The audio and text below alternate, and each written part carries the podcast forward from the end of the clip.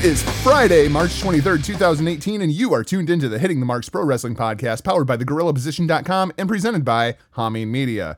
On today's show, Rick and I are breaking down the road to WrestleMania, talking a little bit of New Japan and Ring of Honor. But before we dive in, it's my obligation to tell you this is a podcast by the fans for the fans, bringing you all the news that is news from across the professional wrestling world. You can find the show on Twitter at HTMPWPod, on Facebook at Hitting the Marks. Shoot us an email at hittingthemarks at gmail.com. My name is Jargo, but in the 309, they call me Mirta. I am joined as always alongside my tag team partner, Huckleberry number one, RBV. Rick, welcome back to your show. It's me, it's me. It's that R to the B to the V.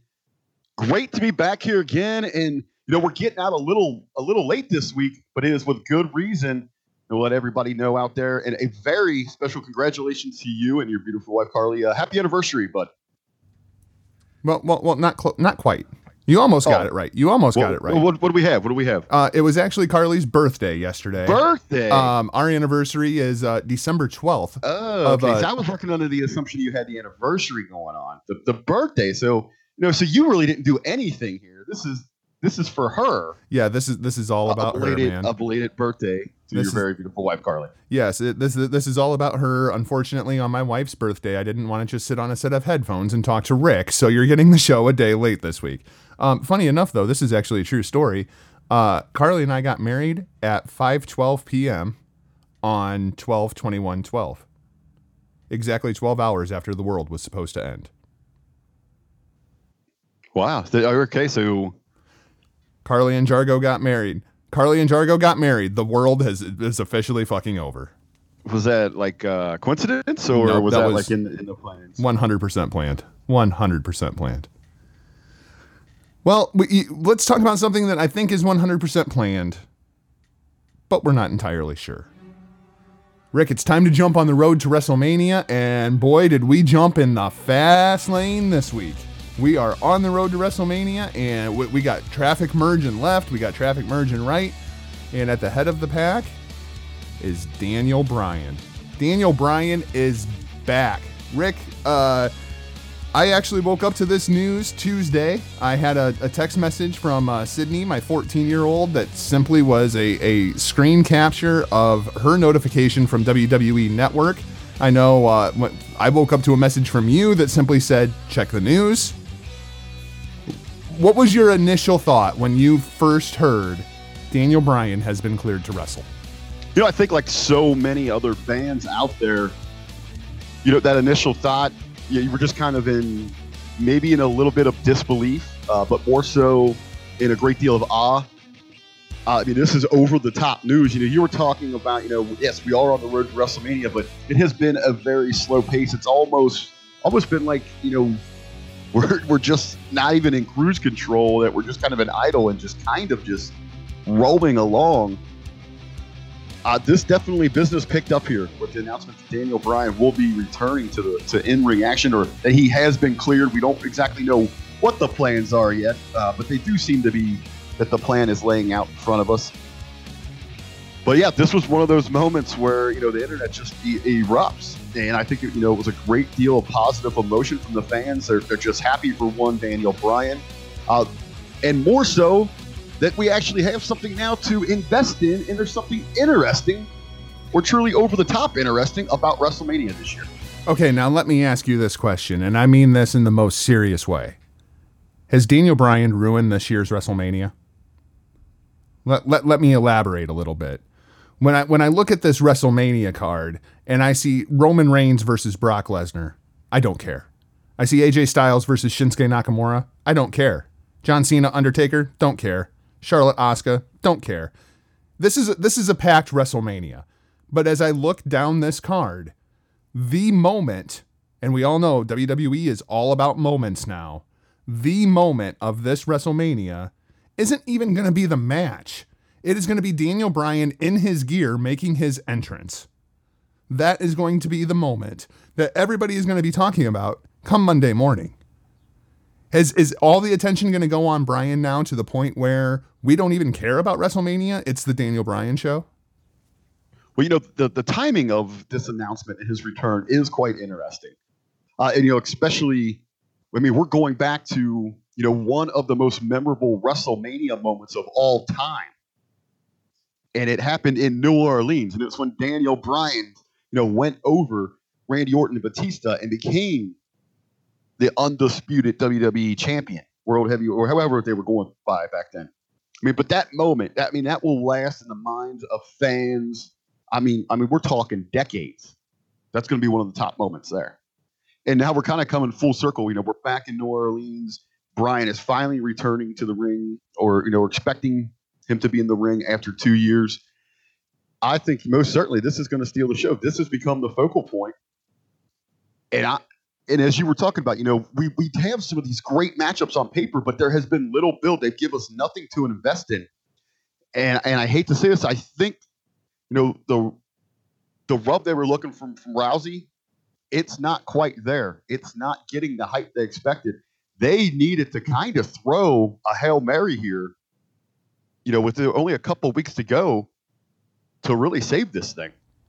Well, let's let's talk about the hail mary that was. Um, I, I guess the place to start would be quite possibly the single happiest moment I've ever had as a pro wrestling fan, and that would be watching that promo from Tuesday night. That might be the best promo I've ever seen because it was real. You didn't have to try to find the emotion. You didn't have to suspend disbelief. That was 100% real, raw emotion. What did you think of the promo? What did you think of the open to SmackDown? Was it too much? Was it not enough? Were you happy with it?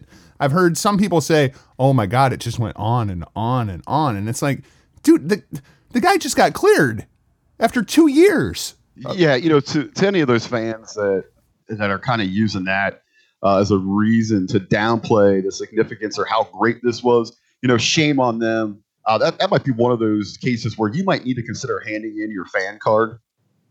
Uh, like you said, this was raw emotion. This is what we really want. This is, and it, you know, it just wasn't you know excitement and happiness. I mean, it took you through the full gauntlet of of you know emotion. You know, there was ups and downs and twists and turns. It, it was such an incredible moment for him there, and I, I'm going to, you know, uh, we we knock him so much, but you know, when credit is credit where credit's due. I, like how they handled this during the show. You know, it wasn't all about, you know, they we knew that this is what everyone was tuning in for. This was the moment we wanted. They give us that great speech at the beginning, but then they keep us holding on through the show for a bigger payoff with him. SmackDown hit a 1.9 this week. That's the highest rating in a, about a year now, since April 11th of last year. So, welcome back, Bryan. Uh, let, let, let's talk about what happened in the ring, and then we'll take a, a little bit more of a macro look at Bryan here. Um, let, let, us talk about the Sami and Owens. Obviously, Bryan comes out at the end of the show, fires Sami Zayn and Kevin Owens. Sami Zayn and Kevin Owens then proceed to beat the ever loving hell out of Bryan. Um, I've, I've heard a little bit of debate uh, from some of our pundits here at the Hameen Media Network that they should have went Bryan up on this show. I immediately said, okay, that was a great feel good promo. Now it would be absolutely fantastic if Zayn and Owens just left him laying in the middle of the ring tonight. That's exactly what they did. Well, not necessarily in the middle of the ring. Um, they, they've got three weeks to build this program. I understand this is the return of Daniel Bryan. You could put him in there with Kurt Hawkins. It doesn't matter. People are going to tune in to see this thing. It's not like this program necessarily needed heat. But what did you think of the Owens Zayn attack on Bryan at the end of SmackDown? Hey, you know what? I really enjoyed this. You know, again, credit where credit's due. This was well put together. Uh, I, I, I am with you. You know, I think you want to kick this program to the next level because you know what? You know, we knock them for a lot of times for not having these, you know, these put together, long, drawn out stories.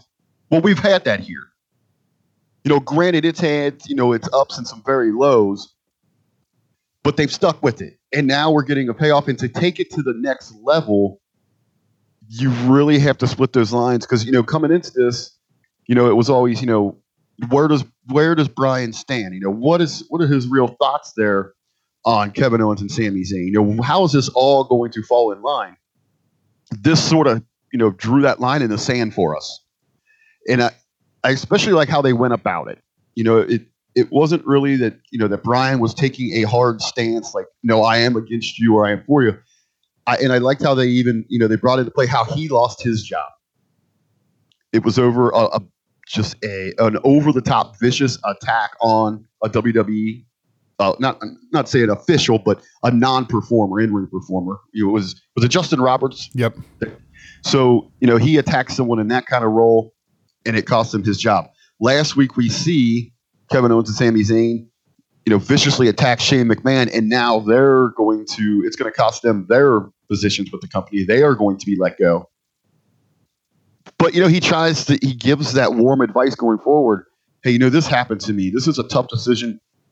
People in management have to make these hard calls, but you guys will be fine. You'll come back stronger than ever. You're going to have another opportunity.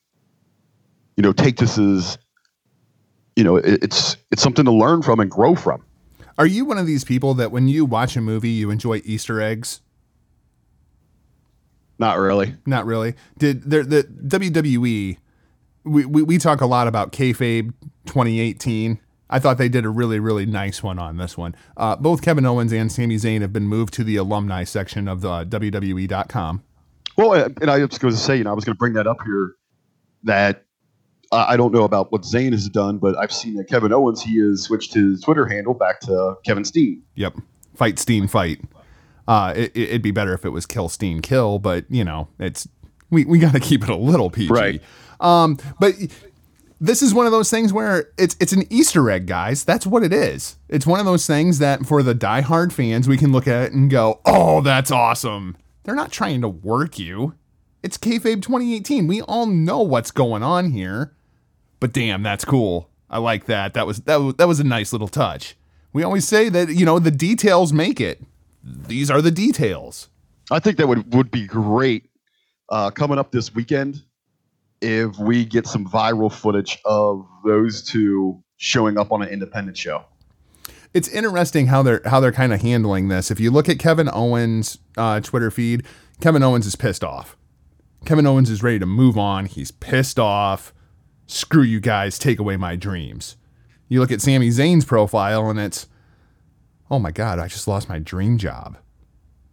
Like he's playing the sad guy. Owens is the pissed off guy. It's it's an interesting dynamic. I, I, I very much like what they're doing here. Uh, my only question now.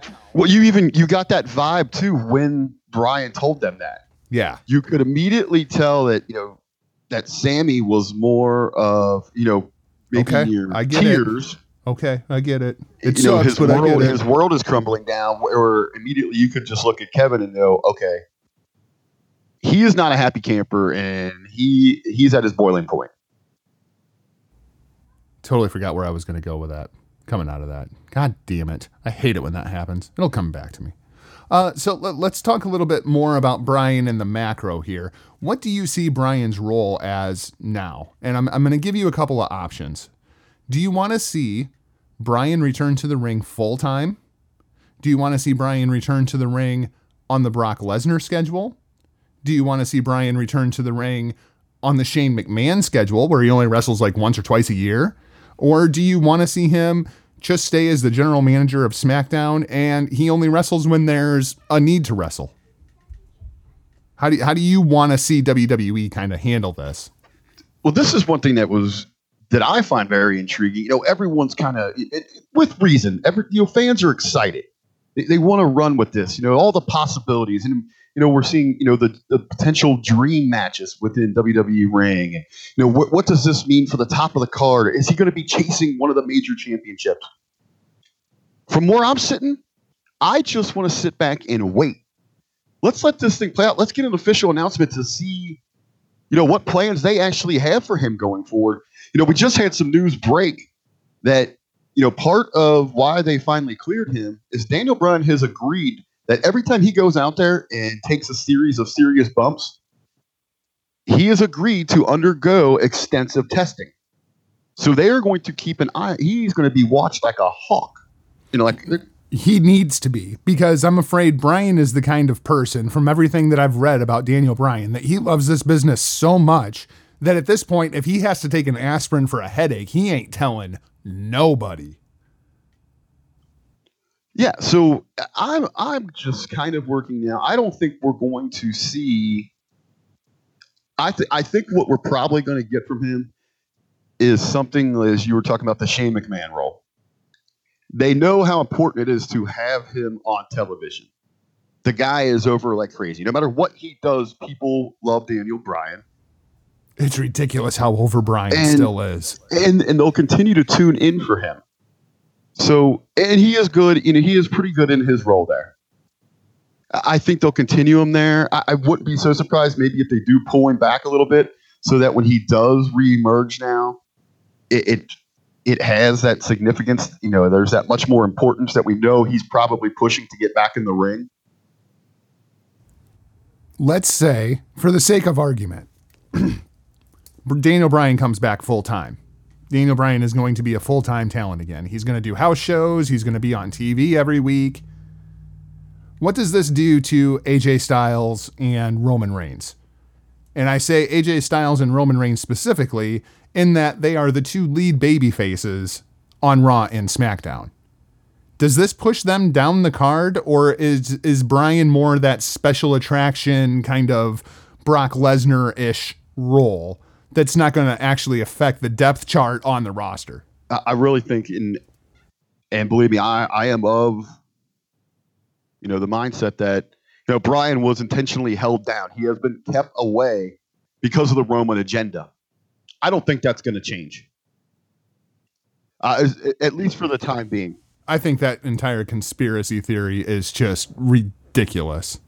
No, I, I, I think it. No, they are so determined that Roman is their direction that they would sacrifice potential good business for their own egos and, and their own wants and needs. Well, let's let's talk Now, about I, I do I do think going forward though, I, I think you got two huge money matches. I think you have to have at at SummerSlam, you have to go if it's possible, you go with Daniel Bryan and AJ Styles. And I think if you really want to set off just an absurdly hot WrestleMania program, is you you have it penciled in right now for Daniel Bryan versus Roman Reigns next year at WrestleMania. Uh, I, I I would use Daniel Bryan as a get out of jail free card. We we we've been kind of talking. Maybe it's too late to turn Roman Reigns. You know, we, we should have done this three years ago. Maybe now we've got another three years. We've got AJ Styles, we've got Daniel Bryan. I think this is a get out of jail free card. Roman Reigns isn't going to be as over as Daniel Bryan. We all know that. So it's time to turn his ass heel. We've got Bryan for at least three years if he can resign. There's no reason. Can you imagine heel, badass, champion of the universe Roman Reigns versus everyman Daniel Bryan and how much fucking money they would make with that? Oh, it, you know, it would be you couldn't print the money fast enough for him. God damn. Well, and this goes back, you know, is over on the Hameen Media Group platform. You and I were talking about Monday in the locker room. You had laid out potential rivals for Roman going forward, and almost, you know, going down that list to a T. Each scenario worked better with Roman as the heel. Yeah, this Uh, is and but it- this is the epitome of it right here. Well, yeah, in this case, I mean, this is you've got some nuclear heat. I, I don't know. I mean, I'm. This is probably going to go. You know, go back to when Hulk Hogan turned his back on the Hulkamaniacs and joined the New World Order kind of heat. Yeah, and this is the epitome of it here. Uh, you, you say you want you would do Bryan and AJ in Brooklyn? I, I, I without without question, I would not hesitate for a second Um, pull the trigger on that. I can make you hesitate for a second. You ready? Miz and Bryan. That's the fucking money. Give me Miz and Bryan in Brooklyn. I, I, I no, I still think you're you're bigger, the bigger draw, and this and Miz would be a, a great, and that I mean that's going to have to happen. Oh, Uh, it you know, we has some to happen. We've got some unfinished business there, but I'm I'm telling you, it, which would would set off the WWE universe would be Bryan and AJ inside that inside a WWE ring. The one thing that pissed me off Tuesday. Why in the world did we not get a Miz and Bryan backstage encounter? We know Miz was in the building. He was doing Mixed Match Challenge right after SmackDown. How do you miss that chance? You have Miz and Bryan in the same building the night that Daniel Bryan comes back, and you don't even have Miz come up and, and congratulate him? That's that's a huge missed opportunity. Bad on WWE on that one. Uh, one, one more thing I wanted to touch on when it comes to Bryan here. Rick, which return is better? Daniel Bryan's or HBK's? Do you remember when HBK came back? Yeah, I, I do, but I, I, man, this this might be a little controversial take on my on my part. You know what? I was never a big HBK fan. I never really cared for the guy. I, I, I recognize how great of a talent he was. I, I never really, I was never over the top into it. I never really cared about the character. You know, as you know, beginning in the mid '90s when I started discovering, you know, like the real dirt sheet stuff where we were really learning about these individuals. Uh, you know, that's when he was just at. I mean, he was the ultimate douchebag in the business. Yeah, but by Shawn's own accounts, he was not the easiest person to get along with in the mid 90s. and and no, no, I think you know because that side of the business was becoming real to me at that time. Uh, that also that put a sour taste in my mouth, and for whatever reason, and I I know how amazing he is, and I know how many people out there have him ranked him, you know, amongst the the best of all time, and yada yada yada. I never really cared for him so easily. Daniel Bryan for me. Well, I, th- I think it's an obvious comparison. And, and I've heard the comparison in a couple of places at this point. To me, here's the difference I never thought Shawn was coming back. I thought for sure that Shawn was done. Shawn was gone, gone for what, four years? Yeah, somewhere. Yeah, I never thought Shawn Michaels was coming back. Daniel Bryan, I think there's always kind of been that little glimmer of hope. Well, even if you know, even if we believed he would never wrestle in a WWE ring, We knew he was coming back. he was coming back at some point. It was just a matter of where and for which promotion outside of. WWE. Let's let's move on to something else this week that was almost as awesome as Daniel Bryan's return to the WWE, and that would be the Ultimate Deletion's debut in the WWE. Uh, Rick, where did you stand on this thing? I don't think I have seen a, a as much of a polarizing angle as this, except for maybe the House of Horrors, which was basically the Ultimate Deletion. What what did you think of this whole thing? You know, knowing the history of it, I, and one thing, you know, as you were saying, you know, there's if you go to the internet, you just you've got you've got individuals who absolutely loved it, and you can tell they understood the backstory where this had come from, and then you have that good portion of WWE universe who didn't know what to expect and who hasn't seen this, you know, this type of act before, uh, who wasn't following TNA or Impact at the time, and it, I think it completely went over their heads. There, I saw a lot of uh, quote WTF did I just watch end quote. you know what? Knowing what we were getting into, I, I thought it was okay. You know, there were I, there was some some great you know mo you know some great pop moments in there. Uh, there were some that you know wasn't necessarily maybe the pop you're looking for. It was you know, and it kind of summed up what this entire episode of Raw was. It was so cheesy, it was enjoyable. I I very much enjoyed it, but I I realized as I was watching it, this would be like the equivalency of you and I sitting down when you're here over WrestleMania weekend and me forcing you to watch The Hunger Games because by your own admission you've never seen The Hunger Games, but we are going to start halfway through the second movie. And you are going to sit there and you are going to be completely confused and wonder what the fuck's going on. Who are these characters? Why are they doing that?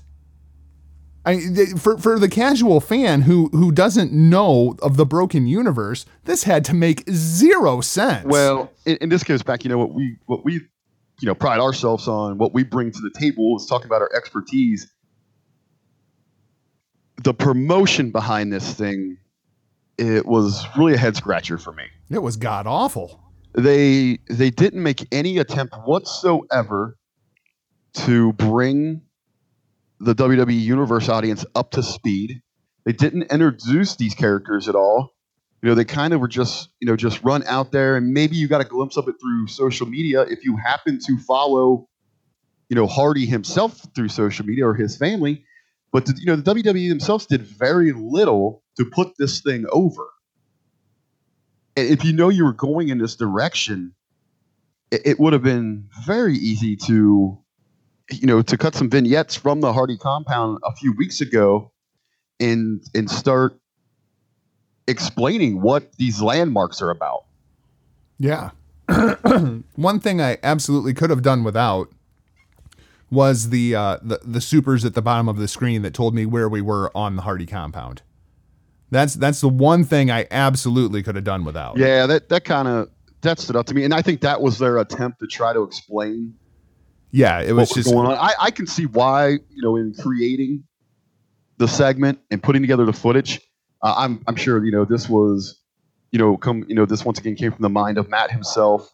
Uh, there's word that Jeremy Borash was was involved with it, and my, I guess Michael P.S. Hayes is getting credit as the agent or producer. yeah, which is just asinine. Well, he might have had some, you know had some ideas. That's that absolutely. But when, if you want to tell me who the producers of of this stuff is, it's Reby Hardy and Jeremy Borash and Matt Hardy. That's that's the, that's your creative team behind this. when and I see that's why I'm saying I see why they put those captions in there Yeah. because you would have been lost at a few spots if you really were, you know, up to speed with what's going on. That's why over the cla- the course of this last month, it, you know, it would have been cool to have Vanguard, you know, doing segments where they're giving us like a Google Maps to- tour. Yeah. Oh, that would have been great. That would have been absolutely great. Then you could have got people like, okay, you know, this is kind of cool, and it's re- you know, and you know they're and they're very big right now on trying to pick up on. You know, social media trends and different imagery like that. So they could have played into something like that. Well, you talk about social media trends, and the number one trend in the United States for hours after Monday Night Raw, hashtag ultimate deletion. And then WWE turns around and they don't even put it in the Hulu cut? Well, I, which news is breaking all over the dirt sheets. You know, I picked it up over at ProWrestling.com this afternoon, uh, and I've, I've seen some other outlets are you know running with the story, and I don't think this is any surprise to any of us out there. Vince McMahon expected this to be a, a huge bomb. He was expecting this thing to just be a complete disaster. Uh, and I think thus why, you know, we didn't have it on Hulu, why there really was no promotion. And I guess apparently they didn't even show this thing in the arena. No, uh, in the live arena, they had a Ronda Rousey segment, which we will talk about a little bit later because that footage was released to WWE.com. Uh, they had a Elias concert, which by all means was amazing. Elias had that entire arena eating out of the palm of his hand. He would get up to leave and the crowd would cheer and then he'd come back and the crowd would boo. At a certain point, he actually walked out of his spotlight and he'd stick like one finger into the spotlight and the crowd would boo. Like he just had him eaten out of the palm of his hand. Uh, then they got Braun versus Elias. Uh, when that match was over, Kane came out. Braun and Kane brawled for a while, and that was the end of the show. They did not show the ultimate deletion inside the venue, and there were some very upset people inside the venue who expected to just sit there and watch a video screen for 20 minutes. Who would have thought that people would be upset by that? I'm sure that has to be Vince's train of thought here. Yeah. Oh, yeah. You know, he was thinking, oh, you know, we're we got this live crowd. We don't want them, you know, sitting on it. Well, because they had just seen, you know, seen a, an audience getting upset over this at Raw 25 when they didn't deliver at the Manhattan Center. Yep. Yep. Uh, you know, it- and so you you add that on to you know the idea that Vince thought that this was going to be a complete and utter failure. I guess it's no surprise. But I, if I'm sitting in that, I'm, if I'm sitting in that audience, believe me, if I was going to that show, the reason I would have been going was to maybe to see what they were going to do with with Bray and, and Hardy. uh, hourly viewership, uh, just in case you were curious, uh, 3.434 million hour one, 3.076 million for hour three. So they actually stayed over 3 million viewers for the third hour. Uh, drop off from first to third was 358,000. 2018 average is 481,000. So they definitely retained viewership better than they have been. So now what do you expect? Are you expecting to see more of this stuff? Are you expecting this to just kind of be the end of it and we don't see it again for God knows how long? Or do you think that, oh, well, this did pretty good. Let's beat this horse as hard as we possibly can for as long as we possibly can. And we end up with an ultimate deletion every two weeks now. I'm gonna say, you know, I, I want this thing as infrequent as possible. Give it, you know, I, I want a special vibe from it. But I wouldn't mind though is hey, let's get rid of the uh, the shower curtain promos and the ridiculous just in ring laughing. And if we're if you're going to cut promos with Hardy, uh, I want it in this fashion. You know, I want it in this in this production mode. I want to see the compound a little more. Uh, I want to see him traveling through the space time continuum. Uh, I, I, I, now that you know people are maybe not necessarily overly entertained from the first get go, but they are interested. You you've got their attention. Now let's really reel them in here. I want to see more of it, and then when you know when the time need be, then then we go to uh, another, maybe not from the compound, but you know something else from the mind of Matt match wise. Very much enjoying the uh, Matt Hardy social media that's been going on here the last couple of days. Uh, as I said, he won the internet yesterday when he announced that you know Monday he deleted Bray Wyatt and Tuesday the seven deities rewarded us with Daniel Bryan back. I thought that was absolutely fantastic. Uh, Bray Wyatt now tweeting from the Lake of Reincarnation simply goodbye. What is the future of Bray Wyatt here? Well, I, see, I, you know, everyone was kind of saying that the, the timestamp that would have been when he was going into the compound. Okay, so maybe he knew he wasn't coming out. So now we know that. Uh, well, it could have been some kind of cryptic. You know, he was uh, he didn't know he was entering too, so it could have been a possible farewell, or maybe it means something else from you know the twisted mind of the Eater of Worlds. So the Eater of Worlds disappears into the Lake of Reincarnation. Senor Benjamin cannot find Bray Wyatt's body. Matt declares Bray Wyatt as deleted. I have a feeling this was not the end of this story. I have a feeling this was simply the beginning. Where, where are you at with this thing? Uh, I, I I think you're 100 percent right. You know, this is just a, another twist in the story. So, uh, and the one thing that does kill me, uh, you know, everyone's kind of jumping on the, the lake of reincarnation that we're going to get Husky Harris. Uh, to me, that would just be like the worst turn ever. Well, here here's the problem with that is how do you do it? Because Husky Harris did not have dreadlocks and he did not have a great big beard. I mean, th- th- th- this becomes a real problem when you look at the Bray Wyatt character versus the Husky well, Harris at, character. At that, at that point, you pretty much have just, you know, what you what they've kind of been doing over, you know, the last three or four years. Uh, you've pretty much just killed off the Bray Wyatt character. Have you ever been to Chicago on St. Patrick's Day? Uh, for the Green River? Yeah. Yep. You ever seen that? Yep. How cool would it be if we could dye the lake in, of reincarnation black? Make it look like the soul of Bray Wyatt and Sister Abigail have taken over the lake of reincarnation. I, I could get behind that. I, I, I feel like there's something we could do here. Uh, you know, first, like, I think it would be pretty cool. Like, you get like a maybe like a jet black lake on one of those you know nice clear days when they do their flyovers of it uh, the lake goes black and maybe some kind of visual of Bray himself like covering the entire water. Yeah, you know, when, when as we're getting vignettes from inside of the uh, Hardy compound, just weird shit starts happening. I think there's a there's they could do a number of things here that would be interesting. I, and I think you know what's what's really cool is you know, we usually see someone submerged in the lake and then they reemerge, you know, you know, reborn, you know, as as a past character or what if, what if Bray Wyatt is a force that is so evil that it turns the lake of reincarnation into darkness? Well, you know, I was going to go there. You know, what if then Bray starts, you know, like Sister Abigail has, you know, taken over his soul. Uh, what if he? What if Reby becomes Sister Abigail? See there, there we go, man. I was going to say like Sister Abigail takes over, you know, Reby's being, and Bray himself takes over Matt's being. Ooh, that would be good stuff. Ooh, yeah, I like that too. I like that too. There's so many. There's so many cool things they could do here. Uh, let, let, let's let's look at one of the other things that's kind of cool and kind of concerning, and that, of course, is the return of Brother Nero.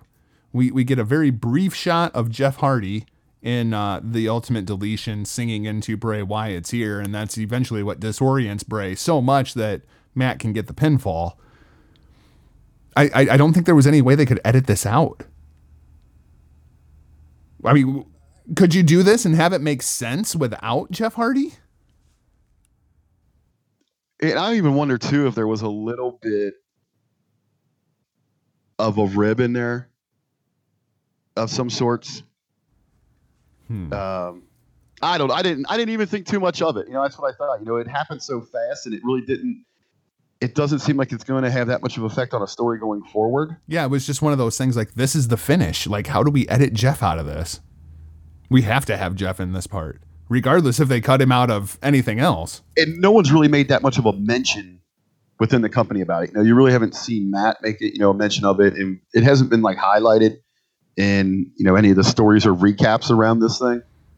Vanguard One patrolling for uh, Michael Cole. That's my new favorite thing on Twitter. It got back to Matt Hardy that Michael Cole buried the ultimate deletion before it aired.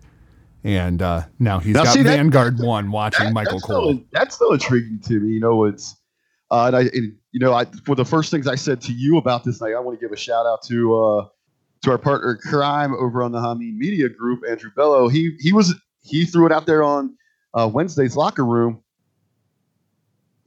as I did to you. Is was it purposely put that way because Cole is such a douchebag that Yeah. if something if you want something to be seen as cool then you want him to be on the exact opposite, you know, train of thought from from anyone else. which I agree with. I just wish it would have been Coach instead of Michael Cole. No, I, I wish they would have. I, what they could have done because it was so bottom of the barrel, just straightforward with it. It really, to me, just screamed. You know, you know, just supported the rumors that Vince thought this thing was going to bomb. It just didn't get it himself. It was a Vince McMahon line. Yep. you could you could have done you could have you could have portrayed this in a, in a different direction where it still is Cole is kind of knocking it or he doesn't get it. You could have put over how bizarre and crazy these guys are, and he understands. Like I don't even know what's going to happen. I don't get this at all. With, without coming out blatantly just saying, uh, "Sorry if this sucks." Yeah, I thought I thought that was definitely strong-handed, if nothing else. You, you know, you know where we really need that disclaimer. Uh, that needs to replace then, now, forever. They should just do the flashing letter. Sorry of this show sucks. Yeah, I, At the I, I beginning of every at the beginning of every episode. personally, I was thinking that we should have uh, we we should have taken that little Michael Cole thing and moved it to right before the Roman Reigns and Brock Lesnar segment. Let's let's talk about Roman Reigns and Brock Lesnar and how much it sucked. If you are one of these people, Jersey, I'm looking at you that enjoyed Roman Reigns beating down three U.S. Marshals, you might just want to skip forward for about on, five hold minutes. Hold on. This is this is the perfect example of this show was so cheesy. It was so bad. It was entertaining. Well, I mean, this is one of those things for me where it's like you look at what Daniel Bryan did on Tuesday. That was real. That was emotion. That connects with people. Roman Reigns getting suspended last week, walking out through the crowd without any kind of security trying to stop him, basically in his fucking ring gear. He walks up, they hand him a microphone. Why would you hand a suspended superstar a microphone? Is just beyond me. Then he gets in the ring, dresses down Kurt Angle, who's supposed to be fighting Triple H in a couple of weeks, by the way, the freaking cerebral assassin. You turn Kurt Angle into a goddamn neutered dog. Then you send out the U.S. Marshals. You could have done this with in house security. I would have been fine with it. You could have done this with cops. I would have rolled my eyes, but I would have been fine with it. U.S. Marshals? Roman Reigns would be fucking dead. Pile of blood laying in the ring, fucking dead. I wish I would have been a fly on the wall when they were, you know, coming like finalizing this creative direction. Who the Uh, because- freaking hell thought this was a good you, idea? you know what you know what this is because let's I mean let's look back. You know, Austin beats up, you know, law enforcement all over, huge. Uh, wasn't Daniel Bryan handcuffed at one point too and, and got beat up? Mhm. Uh, and he gets over huge. So you know they're thinking here again. Oh, if we can get the sympathy on Roman, man, the, the crowd's going to really start turning towards him. They're going to really start feeling for him and understanding that yeah, he is here for them.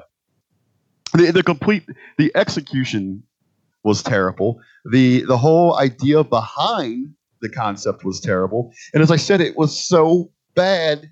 Uh, the backfire that resulted made this made this segment entertaining. You know, the the worst part for me, the absolute worst part of this whole thing was when they put the handcuffs on Roman Reigns and they don't even know how to cuff him. Like there's a reason that cops handcuff you behind your back. It's so you can't do what Roman Reigns did to those three US Marshals. And then, well, even as he as he's before we even get to this point, we go back to when he gets when he gets uh, suspended last week. What was one of my major you know gripes about going to the Gorilla? Now we know that Vince is there. That's where he sits for the shows. He's there. Yep. I so as he's too. yelling, as he's yelling at Kurt Angle, well, you go talk to whoever you need to talk to. Well, last week you just showed us all that Vince McMahon's sitting right there. Yeah, why don't you just go walking back there, Roman? Obviously, nobody's gonna stop you. You can just Yes. walk through the crowd. So, so at this point, this is where you know, you know, on top of immediately when he, well, at first when he just walked in with the mic, I'm thinking, oh god, this is just so bad. Then it started getting cheesy. When I knew we know Vince is there, he's talking down and he's trying to, he's using some of those buzzwords to you know get the, you know, well, I know here in Dallas, Texas, you know, he's trying to get those pops. He's trying to even the rally. cheap pop, the crowd's like, eh, fuck you. He's trying to rally the crowd behind him, and then they just completely all that sympathy that there are because I'm sure that Vince is back there. This is it. They're gonna love him. This is gonna set. This is gonna set him apart. And then we get well, and then you know they're chanting, you know, as he's you know they're they're chanting as he's getting put on a stretcher. You deserve it. that. I mean, that that was the best I popped moment. so hard for that. I popped so hard for that. Uh, th- then we get to my my single favorite headline on that I wrote for this show: "The Beast beats his dog." Brock Lesnar just beats the ever loving hell out of Roman Reigns, and the crowd is loving it. The but probably the most pop worthy moment of this entire beatdown for me is when Brock Lesnar comes down. They've got Roman tied to the freaking gurney, and Brock has a hard time tipping it over. I was like, "Are you?" We watched Braun Strowman like two months ago throw Roman Reigns off of a loading dock, and Brock Lesnar's having a hard time maneuvering this damn thing down around the ring. He like tries to throw it in to the uh to the barricade and like the padding on the outside of the ring just slowed it down so it didn't work so he just walks over and tipped the damn thing over i thought it was hilarious and then the crowd's reaction. They were just absolutely loving Brock. This guy that they are trying, they're they're just absolute damnedest to get over as as the ultimate heel who doesn't care about the company, doesn't care about the fans, and, and the people are just they're loving him now. More, I- you know, more than ever it seems. I would have loved to have been inside the gorilla position that night to be sitting there when Vince McMahon says, "Go get him again." Like that like thinking that well, if we send Brock back out there, now we're going to get the sympathy on Roman. And Heyman just standing there go with his head in his hands going, "This isn't going to work, Vince. This isn't going to work." Well, you know this. WWE never learns from their own mistakes, and they don't, you know, reference their own history. You know, the last time they tried this with Roman, they went this exact same route. We got the birth of Baby Braun. The murder of Roman Reigns will get you over more than anything else in the company right But now. is is there really, you know, looking at this thing, you know, they're trying all the classic, the classic angles to try to get some sympathy and get some support behind this guy. Is there anything they could do to get the fans behind Roman Reigns? Have him murder Donald Trump in the middle of the ring. Half the country will cheer that. Uh, hey, hey, you know what? They might have thought that when he was beating up U.S. Marshals, beating up law enforcement. You know, hey, that shit ain't gonna fly in Texas, man. Not especially not in Austin, Texas, where you literally just had like those cops getting killed. Like what, within the last year? There was Yeah, I like mean, you- three cops down there murdered? Uh, you're running a show up there in Baltimore. They might be cheering the cops getting beat up, uh, but that ain't gonna fly down in down in Texas. Oh hell no. Hell no. Yeah, so I, I don't know. I, I, I don't know what they could possibly do to you know to get this guy over. I mean, what I mean, what would it take? the murder of Donald Trump. I think that's the the the only solution here. I think that's the only solution. And of course, you know, Trump and Vince are friends, so that's not going to Well, work. no, So no, no, no. I, I, I think I think the only solution here. Hey, us, us, us individuals that put Trump in the White House, you know, we ain't buying that shit.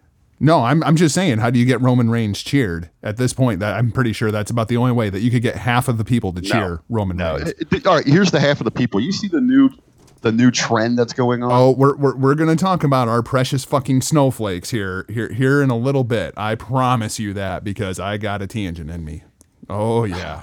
Well, is, is, it- is it about this latest trend where Well, they're writing they're writing "fuck Trump" on toilets and licking the toilet? Are these the same people that were eating Tide Pods a couple of weeks ago? Yeah, and now these are the people that want to tell us about fucking uh, how to how we should structure the Constitution. Oh, yes. Oh, yes.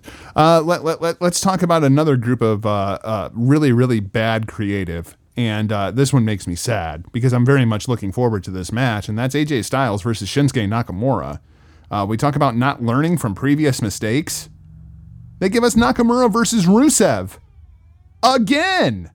Why? We, we all said this was a terrible idea the first time they did it. Why in the world would you do this again? I, think this is again, you know, it's this is one of those things that it's not their decision to get him into that baby role. They didn't want him over like this. So, oh yeah, we'll keep giving him to you, but we're going to give him to you in the worst possible way. And then when it does fizzle out, oh, see, we told you. I, this is one of those things that, because of their egos and because they have their agenda, they're they're ignoring what could potentially be best for business. How are you feeling about Nakamura and Styles? I, I got to be honest with you. At this point, There's no heat. I, I don't care.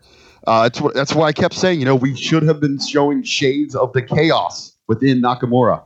Uh, there is no heat. There's really no interest. You know, a couple glances between the two, uh, going in that, that you just like this is a respect, or you know, you just want to prove who's the the better competitor. This is doing nothing for me here. We need something to really heat up this program. And at this point, what do we've got? We've got two episodes left. Yeah. I, I it's gonna they're gonna be hard pressed to to really you know get something on track that's going to grab the casuals and the throwbacks that are coming in for this. I mean, and even I, I'm sorry, I keep hearing dream match. Just this could steal the show. Uh, again, I mean, it's delusional thinking. This match is barely on management creative's radar. They're just running it out there to to uh, not even appease. I, I think you know just want to work the sparks. Yeah, we gave you what you wanted. Now what are you complaining about? Cheer Roman Reigns, damn it. We gave you what we wanted. That's what it's all about. It's all about the Roman agenda. Copyright BRV. Uh, let's let's talk about something else that was overly campy coming from Monday Night Raw. Although I did enjoy the end of this thing, and that was uh, the John Cena promo calling out the Undertaker, looking for a sign from the Undertaker. A yes, no, kiss my ass, go to hell, whatever. Just give me a sign, Undertaker. And he stands out there and he talks trash about the Undertaker for about 10 minutes. And then what happens? Kane comes out and chokeslams John Cena. I was watching this in a dark room, all by myself at work. And I'm listening to John Cena just sit here talking shit and talking shit and talking shit. And Kane comes out, and I literally, in a dark room by myself, screamed out, Grab that motherfucker by the throat. And at that time, Kane grabbed that motherfucker by the throat and chokeslammed him. This is exactly what it should have been. You're going to stand out here and talk shit about my brother for 10 minutes? I'm going to come out here and grab you by the fucking throat. That's how I took this. Is that what you took from it? I, I I don't know this whole promo, this this whole direction they're going with Cena. He's coming off more of is like um, what was the old MTV show like where like the little bitchy brats like my Sweet Sixteen or my Super Sweet Sixteen. Oh my God. He, he's coming off as like a little e- entitled rich valley girl to me. You know, he's he forced himself into every possible situation to to get you know his road to WrestleMania, to find his way to the big show. Uh, yet he failed at each opportunity, and now he's out there throwing a temper tantrum. You know, just trying to get his way. Uh, to me, it's just a total. It's the wrong direction you should be going with him. It's just the wrong message to and vibe to give off with where John Cena is as a brand. Well, I think And- the problem, and I think the disconnect is everybody wants to see this match. I, everybody wants to see John Cena versus The Undertaker, and everybody knows that everybody wants to see John Cena versus The Undertaker. John Cena was out there working his ass off Monday night, just trying to do anything to give you something to cut together a video package because we don't care about the creative. We just want to see this match. We want to see the two legends throw down at WrestleMania. That's all that anybody cares about. And they're trying to I give it a. I- I creative I- I- direction. I, I guess I'm on the other end of this, man. I, I think they completely missed the boat with what could have been a very compelling story. It could have been a very hot program going in. And now they're just going with some lowest common denominator booking. They're just throwing whatever shit out there. Cena's out there throwing temper, temper tantrums. It's he now. It's like in his promos, he's just yelling. Uh, I'm not really picking up any substance to to what he's presenting. And for me, with two Raws to go, and we've yet to see anything from Undertaker, uh, I'm completely uninterested. I expect next week we get John Cena versus Kane, and then you will get your response from The Undertaker. That's what Yeah, I I, expect. I, I'm, and I'm actually hoping. Uh, but I think, in I, I, can't remember. I was having a conversation with someone, and they're explaining, "Well, this is how the story's going." I said, "I understand how the story's going. It's still a pile of dog shit." yeah. Yeah. Uh, and, and we've already we've already had this. You know, they're like, "Well, uh, well, Cena's he's throwing out the challenge, and what what keeps you interested and and keeps you you know wanting more is Undertaker going to show up." I, I've seen this a couple times. That's kind of like the story they have with him now. You know, that was the whole basics of the Bray Wyatt program going into WrestleMania. No, what keeps people interested is reality and emotion. Like Daniel Bryan gave you on Tuesday. If they gave me that for five hours every week, I would actually stay awake for Monday Night Raw and Tuesday Night SmackDown. As it is, I just roll over and go to sleep. So let's move over to the Jersey Mike segment presented by Kleenex. Introducing new softer Kleenex tissues. Now in prettier packages. Sometimes a little change can make a big difference. Kleenex. Softer, prettier. Rick, what the fuck were they thinking? Why in the world? What's that? I, I was going to say, you know, we just talked about two two matches that uh, com- on paper they should be amazing. It, it should be, you know, these are dream matches. These these are blockbusters. These are huge marquee, and we're going right down the line here. And this is another one that I completely am uninterested in. Why in the world do you let Natalya Neidhart pin Charlotte Flair, even off a distraction finish, three weeks before WrestleMania when she's getting ready to go face Asuka? Why in the world would you do that? I have so many issues here. You know, why are we getting nothing with Asuka? Why is That- Asuka still on Raw? That's my number one question. Why the fuck is Asuka still on Raw? that that was my that was you know my biggest complaint with this this going into maybe not you know SmackDown. If, yeah, this would be my biggest complaint with this show is we're not doing anything to further what is and should be a very very hot program between um, your SmackDown Women's Champion, my precious Shar Shar, and and Asuka, who is you know arguably one of the the hottest talents in the company for the you know the last few years. Uh, we're getting and we're getting nothing from it. Uh, instead, you know, and, and then I, but then I thought, you know what, maybe we'll, we'll get a great exposition between Charlotte and Natalya. Uh, we know they can go in the ring. They have some good chemistry. Very two very talented individuals. I was expecting, and I and as the match kept going, you know, I was like, man, these guys are getting a lot of time. I kind of like this. They're highlighting them there, and then they're going to have Charlotte go over to show, you know, how dominant she is. You know, she is the superior being. She is the alpha. Then, then, in typical fashion, um, I, I began to to worry quite a bit, and then I started having some visions that I, think we could be in for disaster at WrestleMania. Yeah, I'm I'm kind of starting to lean that way a little bit too. Uh, this is this is another one of those like, how did we miss on the Daniel Bryan and Miz thing? Asuka was in the fucking building. She was in the building. She was competing after SmackDown at the Mixed Match Challenge.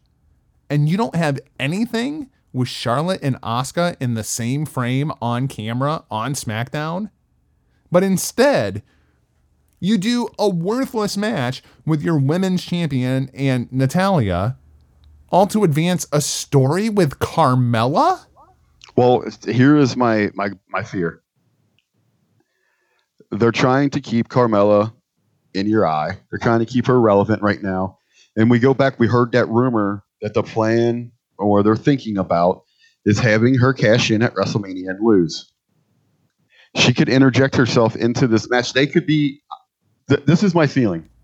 They're going to do They're Seth seeing- Rollins 2.0, but They're going to do Seth lose. Rollins. They're going to have her lose, but this is their way of protecting both of these talents, which it's not actually going to protect them. Sure, you prevent, you know, one from taking a major loss, but what you're ultimately doing is completely, completely just taking a massive dump over what could be a, a truly, you know, great moment in WrestleMania history.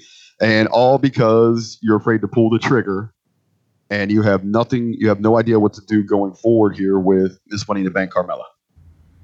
Like I'm starting to wonder at this point if Asuka wins at WrestleMania, is she just taking the SmackDown Women's title to Raw? Like why in the fuck is she on Raw? She would have to, and I, that was a, a closure moment. I know we were going to get to a little bit of that there. I think that was just to close some stuff out, but oh, it was just, I mean, how terrible was that? But I mean, I could actually see, you know, Carmella is going to put herself into this match, either Char- and she's going to take the pin. Oh, so Oh, you know that that lets idea. Charlotte retain, or or I could see a, a switch going where you know Carmella pins Car, you know, or Asuka pins Carmella to take the championship, and then we see Charlotte going to Raw shortly thereafter. Do they? Do you really think that they could break Asuka's streak by having Charlotte pin Carmella? Well, in their minds, they'll just dip the twist that Asuka hasn't been beaten, hasn't you know they can still say she hasn't been beaten because she hasn't been pinned or whatever. Bullshit. It- she, if she well- if she's in a match and she You know, loses, you know in their mind she's mind, not unbeaten. you know in their mind, that's how how they'll twist it. This is this is the same reason that I said Asuka had to win the Rumble. Because if she's in the match, she has to win it. Otherwise, the streak is over. That's that's where I stand with it. Well, you, know, it's you know, and they always, you know, a lot of people see WWE. They're they are they will they will be sometimes smart enough to realize that they speak to unde, unde, like they'll say undefeated, unbeaten streak. They don't really, and then fans will say, "Well, she's unbeaten in WWE." No, she lost a tag match before. She just wasn't pinned. It's all in how you word it, and they'll try to put that over if it would happen that way. Let's talk about the other women's title, which I don't even want to talk about because I don't think it's worthy of WrestleMania. I don't even think it's worthy of Monday Night Raw. And that is Alexa Bliss versus Nia Jax. Um, this program is so bad that Kurt Angle literally said on Monday Night Raw he is going to give Nia Jax a title shot at WrestleMania. She hasn't earned a title shot at WrestleMania. She doesn't deserve a title shot at WrestleMania. This is a fucking handout. We're going to give Nia Jax a title shot at WrestleMania because we feel bad for poor fatty Jax. Fuck off. This is terrible. This is a five second match. Nia Jax punches Alexa Bliss, sits on her. The match is over. That's the end of this match. This is god awful. This isn't worthy of being on main event. Not the main event, the show, main event. this this right here, this really is this is WWE's after school PC special. This is garbage. As Ben Uh, Hameen would say, this is fucking rotten. I I would say, you know, the only thing really missing from this program is Tina Fey as a guest referee, uh, and Tim Meadows in his wife beater with a baseball bat is the ringside enforcer. Uh, this is this has Mean Girls written all over it. This is the this is the don't pick on the girl that's different. She's still beautiful. We still have to recognize her for these things. Yada yada yada. I and I get the story. I get where they're going with it, but it's. I mean, it's disgusting. And I get a lot of stuff because I, I am very harsh on Nia. You know, to me, I believe me, I respect everyone in this business. I, I, I love their contributions, their sacrifice, their commitment, except for her. That's because uh, she doesn't have any of it. She's the one that could go. She could go away. She she represents, uh, you know, completely what I just find so deplorable about you know the leftist minded individuals. You know, she she takes certain she's oh she's the always the woe me sort of individual. She she takes any issue and turns it into some kind of personal attack, or you know, if she's doing the simplest of tasks or the simplest of activities, you know, it's supposed to be she tries to conjure it up in some sort of you know grand act where she, you know we should feel sorry for her or or sympathy towards her or praise her. No, that's not how it is. Nope. Nope. I, I got nothing for this match. I just do not. This is my piss break. Well, that's just from a storyline perspective. What you know, outside of some people said some mean things about her, what has she done? You know, back around Rumble, she she was in a love story where the only thing that we saw from her was you know serving up uh, chicken noodle soup, taking care of her sick boyfriend.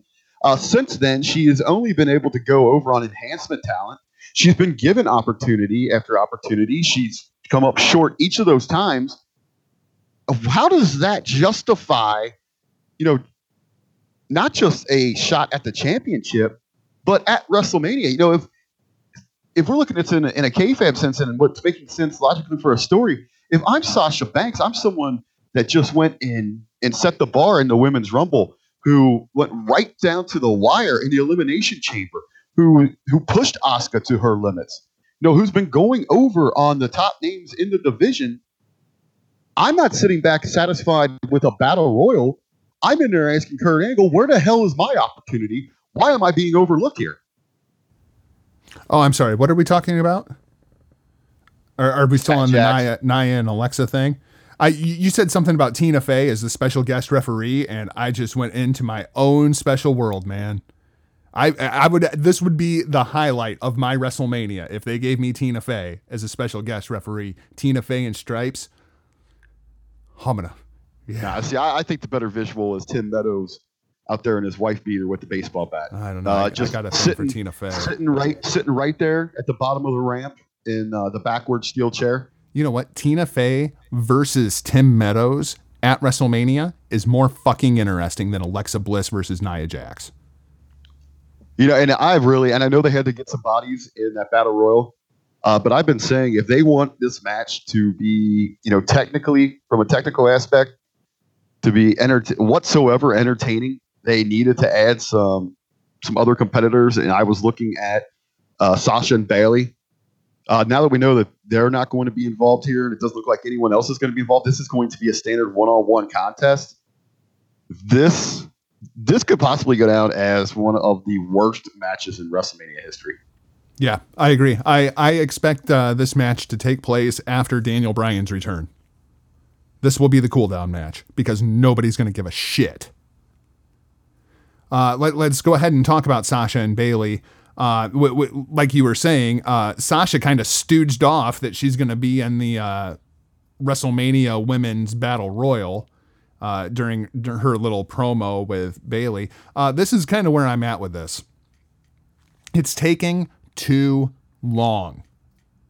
I, I am all for a slow burn, but at this point, it's become a mystery novel. Who's going to turn? Is it going to be Bayley? Is it going to be Sasha? Is it going to be Bayley? Is it going to be Sasha? At this point, all they have managed to do is make them both unlikable. Yeah, I think it's a case of overbooking. Yeah, they've completely they're, overbooked they're it. trying to keep people so much on their toes with what's going on here. And, and believe me, I've, I've been a huge proponent for the slow burn. I don't think we need it on television every week. And with them kind of force that, they're they kind of booked themselves into a situation where they do have to keep some twists and turns coming here. They, they should have pulled back a little bit, and now they've got themselves to a point where it's almost like it's confusing.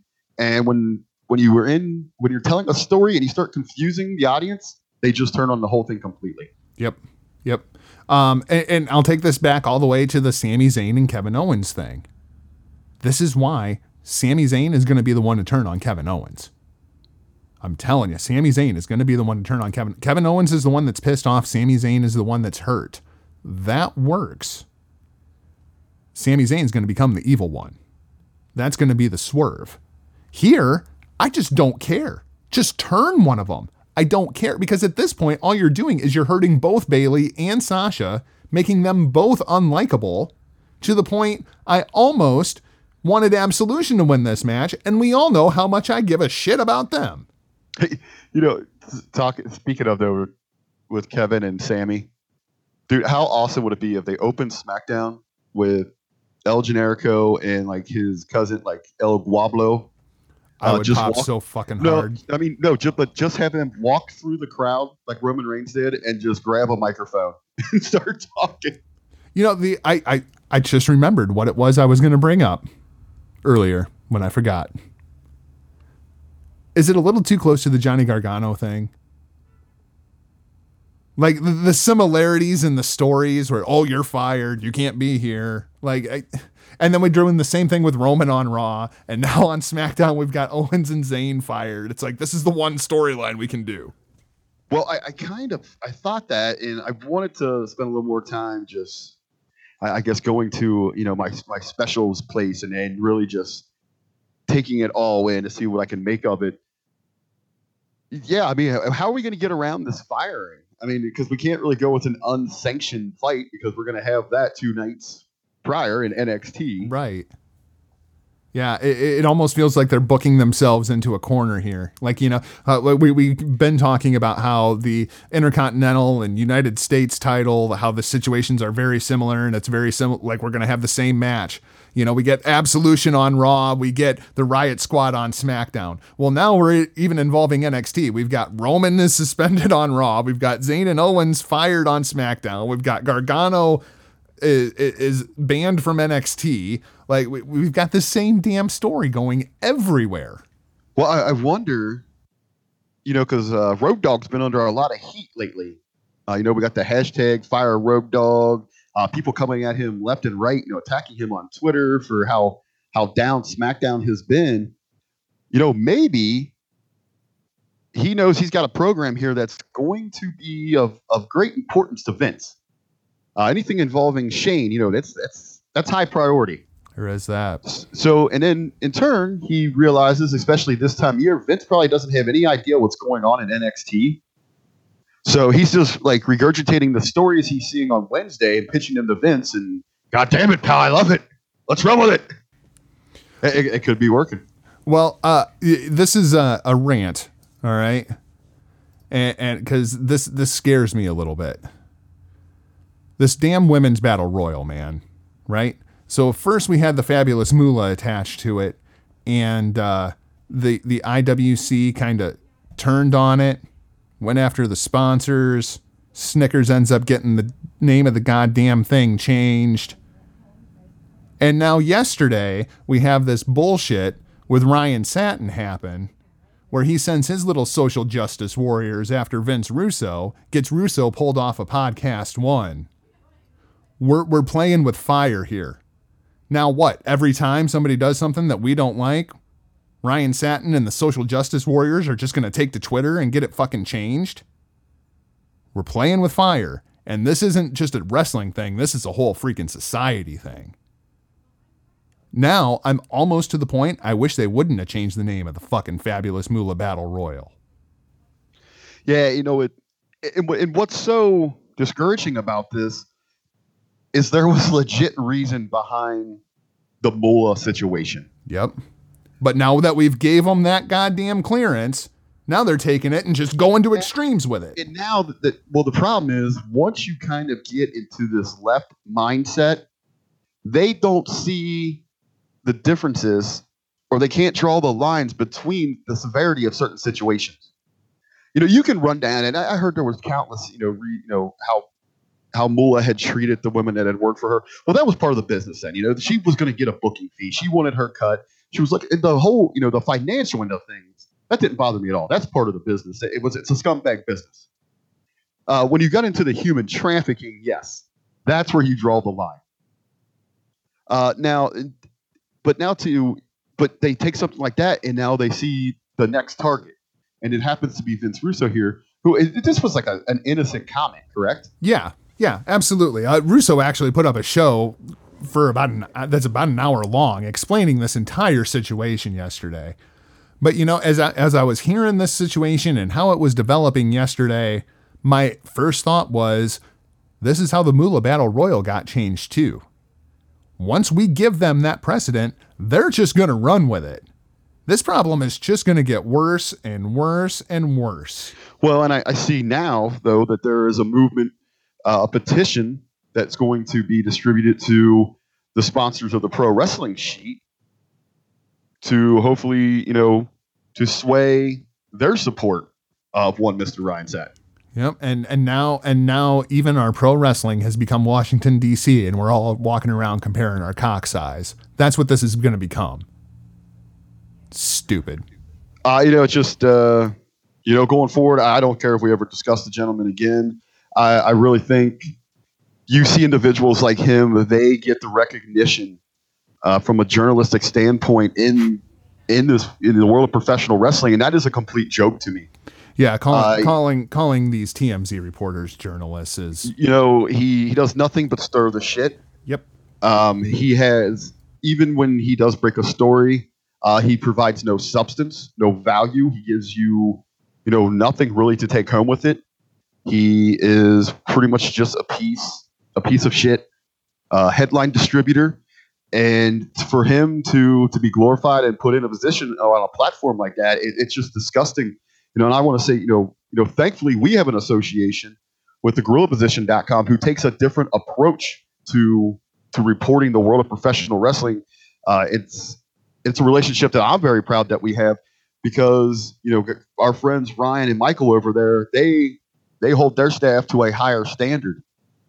Um, they're they're giving you how you know they're giving you the real stories. They're giving you real insight. They're giving you real intrigue. They are the real journalists in this in in this world of professional wrestling, not these pieces of shit like Ryan Satin.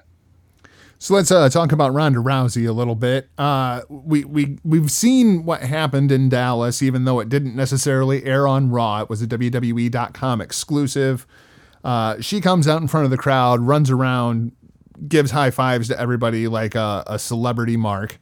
And uh, then she gets in the ring and she says hi to everybody, and she's interrupted by Dana Brooke. And then we have this whole little sequence where Rousey drops Brooke. Uh, where are you at with this Ronda Rousey package so far? I this is terribly missing all the marks for me. I do not care about Stephanie McMahon, Triple H versus Kurt Angle and Ronda Rousey, and we are three weeks out from WrestleMania. Well, I think the reason that maybe you're having trouble connecting with it is they they've gone they've gone overboard exposing her weaknesses far too early.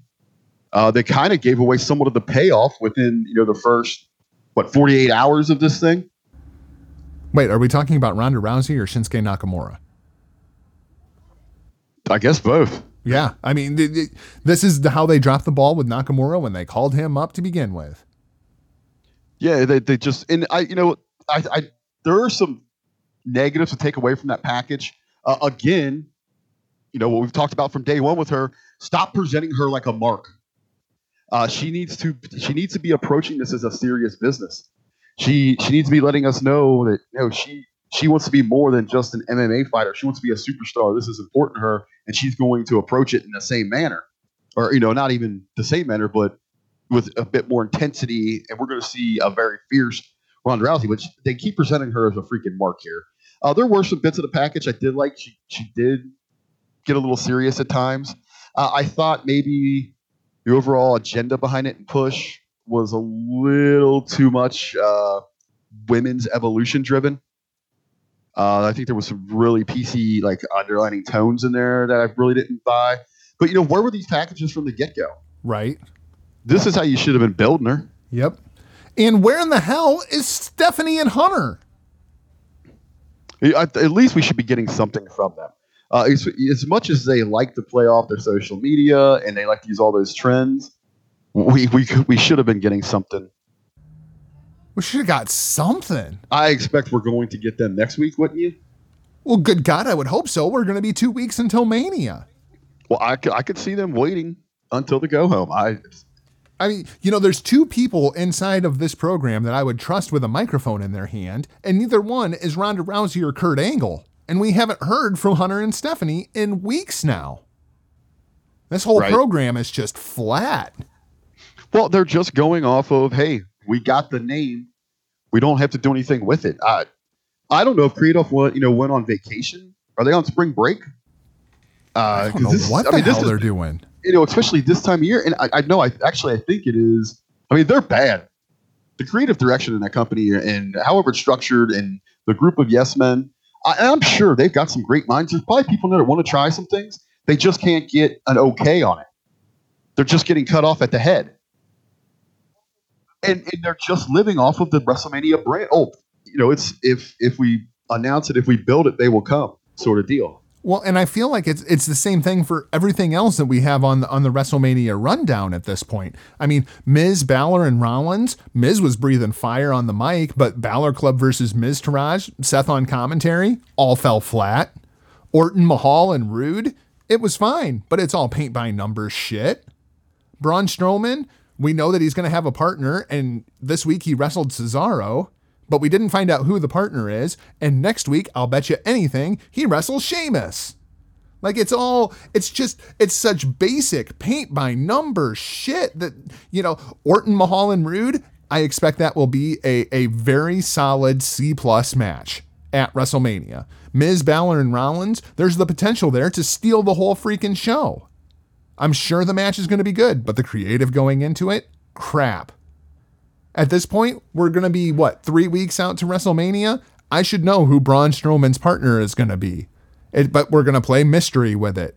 And then we're going to build it next week until we're going to get some payoff that's probably going to be like Big Show. And we're all going to go, Uh, you know what? You know, it's well, you know, you know, we got the big rumors out there, Joe or Lashley, and I think that this, they're thinking this thing is so far down, you know, the card when it comes to you know how we're stacking up importance. Uh, they might be looking at it as like last year, like, oh, we know we had that surprise with the Hardys in the tag match. It got that great pop. I wouldn't be surprised if they hold if we they hold us out until Rumble. It's not like someone's going to be like, oh, I'm not going to watch Mania because I don't know who Braun's partner is. This just adds a little intrigue to it. Yeah, it's just it, but it just feels flat to me.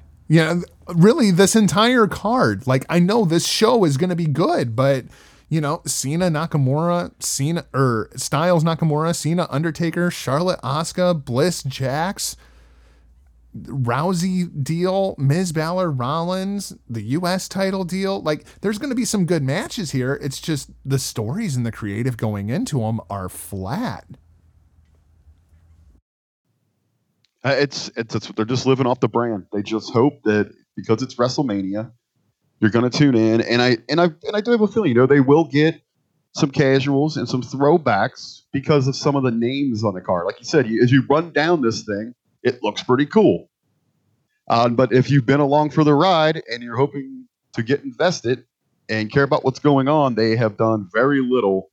Um, they've, they've done very little to show that they care about you as, as a true fan. No, the biggest thing on this card is the return of Daniel Bryan. And it makes me wonder, you know, if they've known about this for a while, with how flat the excitement is around this around this WrestleMania. Was this, uh, you know, that hail mary? Hey, we need to get something to get this thing going. Got to do something. Got to do something. Well, let's go ahead and uh, we're- we'll throw it over to a word from our boy Stevie Richards, kick it to the musical break, and uh, we'll be right back. Talk some uh, New Japan Cup, a little bit of Ring of Honor, and uh, yeah, we'll be back.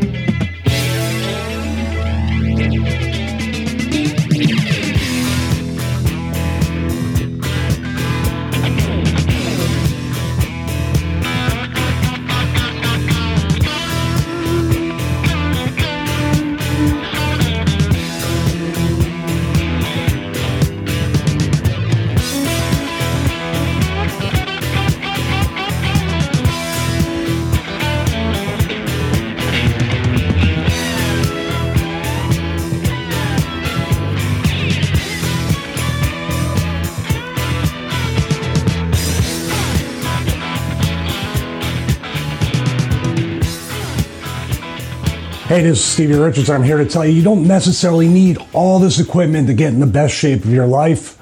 All you need is this a resistance band. I'm so excited to offer the 12 week resistance band training program to you, which features an interactive PDF with full overview videos, modifications, descriptions of all the exercises, scalability, no matter what fitness level or what age you are. The PDF scales the workout to you. Also, after your instant download of the PDF, you get full direct email support right from me, as well as access to a Facebook group with an awesome interactive community. I can't wait to help you take control of your fitness journey. So just put in StevieRichardsFitness.com, go to the store, and download the 12 week resistance band training program.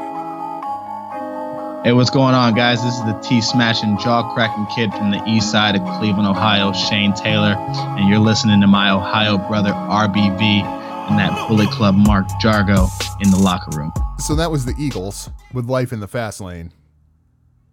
Rick, you, you just broke some news to me, and I'm sitting here freaking dumbfounded. Yeah, I was gonna say just uh just through the feed over in the Hameen Media discussion group on Facebook, uh, our good friend over there, William Alicia, uh, he shared some news from the PWInsider.com. They uh, they've learned that conversations are underway for Hogan, 64 years old, to return to the company. Uh, apparently, discussions began several weeks ago, but it looks like uh, the return could be happening anytime now. Uh, they also go on to speculate that a potential role for Hogan could include uh, becoming the authority figure of SmackDown Live, which would kind of play in with oh my god. with Shane taking a leave of absence, Oh, my and God. and now you know the possibility of Daniel Bryan with a full time return to the ring. Uh, there's also speculation. Uh, you're going to love this one, man. Uh, also speculation that he could be the tag team partner of Braun Strowman at WrestleMania. Oh, for fuck's sake. Uh, then there's also talk that this could potentially have some kind of tie-in with the uh, the greatest Royal Rumble uh, to take place over in Saudi Arabia. After this Moolah thing, do they really think this is a good fucking idea? I mean, we- we were just talking about the social justice warriors. We were just talking about this, and we're gonna bring back Hulk fucking Hogan. Uh, let's see here. WWE uh, responded to PW Insider's request for comment. Uh, they said, "This is from WWE. We we have had discussions with Terry. Uh, we've had discussions with Terry about how he can help others learn from his mistakes. However, he is not under any contract with WWE. Uh, so it looks. I mean, there are there now are admitting that there are conversations between the two sides." Uh, you know the timing as you said this this is a little odd especially with the backlash that they just received from the, the great Moolah. Uh, and I think you know there might be a. I think you could probably get this thing by because Hogan has been apologetic. Uh, we do live in a society where if you have the opportunity to say you're sorry, uh, you're usually you know ex- eventually welcome back with those open arms. Uh, as for these potential roles, uh, no, thank you. Yeah, You nope, know, nope. I, I'm okay with you know Hogan having some kind of role with the company. I think there is some value in, in one of those, and I'll use this very loosely, I guess, ambassador roles. Uh, but I think you know he is recognizable, and I and I think he can bring some worth. Uh, but I just don't see him as a weekly on-air character. I I, I don't think people are going to bite on it. The only role that I see for Hulk Hogan inside of the WWE at this point, and, and I'm being 100% genuine, even though we all know how much I hate Hulk Hogan. All right. The only role I see for Hulk Hogan is doing guest spots on the network, like Table for Three, the the the DVD interviews, commentaries, shit like that. Yeah, I, I see that, and you know maybe like when they have like um like the specialty Raws where they bring back Yeah. some of the you know the heroes of yesterday. But if you seriously, if you're going to bring Hulk Hogan onto a recurring role on WWE TV at this point after this Moolah thing, what a terrible idea. I, I don't I don't even care about you know the Moolah backlash. I just think that his presence on camera has mean, it's just been it's gone downhill so much over the last few years. Uh, you know, I'm just imagining like another bumbling Kurt Angle out there, Yep. Yep. Absolutely. or you know, hey, you know, history, everything's coming full circle here with Daniel Bryan.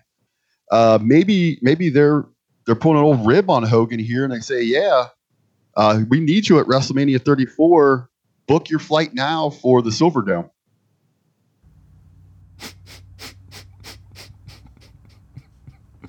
If you haven't seen pictures of the Silver Dome, Google it. Because yeah, it's it's pretty sad. Uh, let let let's go over to the land of the rising sun. Rick, I'm excited to talk about this with you. Uh, let's let's talk about New Japan Cup, and I, I I'm going to now refer to New Japan Cup 2018 as the Zack Sabre coming out party. Um, Zack Sabre Jr., the, your your winner of the New Japan Cup. Uh, let let's go ahead and Rick, what's your initial thoughts on uh, the the Tanahashi versus Zack Sabre Jr. match and Zack Sabre Jr. winning the New Japan Cup? Well, and, you know, it's just I I, wa- I want to say I wasn't surprised because at, to this point it seemed every round, you know, it was we'd have a conversation about this like this has to be the end for him, right? Incredible Cinderella run, but this has to be the end. And as he kept winning, I, that's what I say. I want to say that I that I'm not surprised here, but I'm still surprised that they actually put him over in this thing. Yep, uh, this was one of those. Every time Tanahashi went for a pinfall, oh, that's it. Oh, that's it. Nope, that's it. Nope, Zack Sabre Jr. over strong. So inside of this tournament, he pins Tetsuya Naito, Kota Ibushi, Sanada, and Tanahashi. And this guy's not even under New Japan contract. He is now going to face Kazuchika Okada April 1st at Sakura Genesis. I, I was on this show and I talked about, you know, the, the different options here. And I, I ruled this one out immediately. I was gonna say this was the first one you kind of dismissed. You were looking at okay, what really makes sense for him going forward, but hey, he's he's on a hot streak now, so why not, man? Hey, swing for the fences. yeah, I, why the hell not, right? So it, it'll be one year, basically to the day, since the Katsuyori Shibata match. The, except this time it's going to be Kazuchika Okada defending against Zack Sabre Jr. And when I, I look at the list of all the people that Okada has defeated, once again, I'm looking at this match on paper saying, there's no way Zack Sabre Jr. is going to win this match. Should I just prepare myself now for Zack Sabre Jr. I- I- walking you know, around gonna- with the IWGP Heavyweight Championship? That's, I'm good. That's what I'm gonna say. You know, as we're looking through the New Japan Cup, and we kept saying this has to be it. What a run! What a Cinderella story. There is no way in hell this happens, is there? There's no way he takes the top title. There's no way he he makes Tetsuya Naito tap out. There's no way he's going to come to a referee stoppage with Kota Ibushi And this and this show goes down April first. April 1st. Man, you talk about a hell of an April Fools. Man. Should I should I seriously be preparing myself for the the the very thought of Zack Sabre Jr. walking around with this title? Is is the book gonna pull the biggest rib on April Fools? I, I, I can't imagine. You know, and I, I guess I, I got to give the MVP of this tournament to Tetsuya Naito. Which, when you say that, makes absolutely no sense. But I mean, number one, Naito actually tapped out to Zack Sabre Jr. That's something that it that's like going to John Cena and saying, You're gonna tap out tonight to this new kid that we just brought in. Really? But Naito, before the tournament comes out, and he says about Zack Sabre Jr., what's what's he up to now? Has he even been around? Hey, we couldn't even get Cena to put over eight kids from Nexus. Right. But I mean, Naito's even questioning how did he even get into this tournament? You know, he even says in a quote, he says, I had no idea that he was even still here. I'm always checking New Japan's mobile site. I didn't see Zack. He has such little presence. Is he okay? Does anyone know? If he's just bored, you know, just come to Japan now. Make something happen. Because your opponent is Tetsuya Naito, the brightest and most delicious star out there. Make an impact. I th- would say that he made one hell of an impact. Naito for MVP of the tournament. He put over Zack Sabre Jr. before this tournament even started. I don't I I cannot wrap my head around Zack Sabre Jr. all like 160 pounds soaking wet of him walking around with the IWGP championship. There's there has been some major rumors, right, that they want to they want to lock him down. They want to make a major play with for him, right? Well, I think I think they're making a major play here. That's for sure. I'm going to say, you know, we, we've got this is going to happen on April Fool's Day.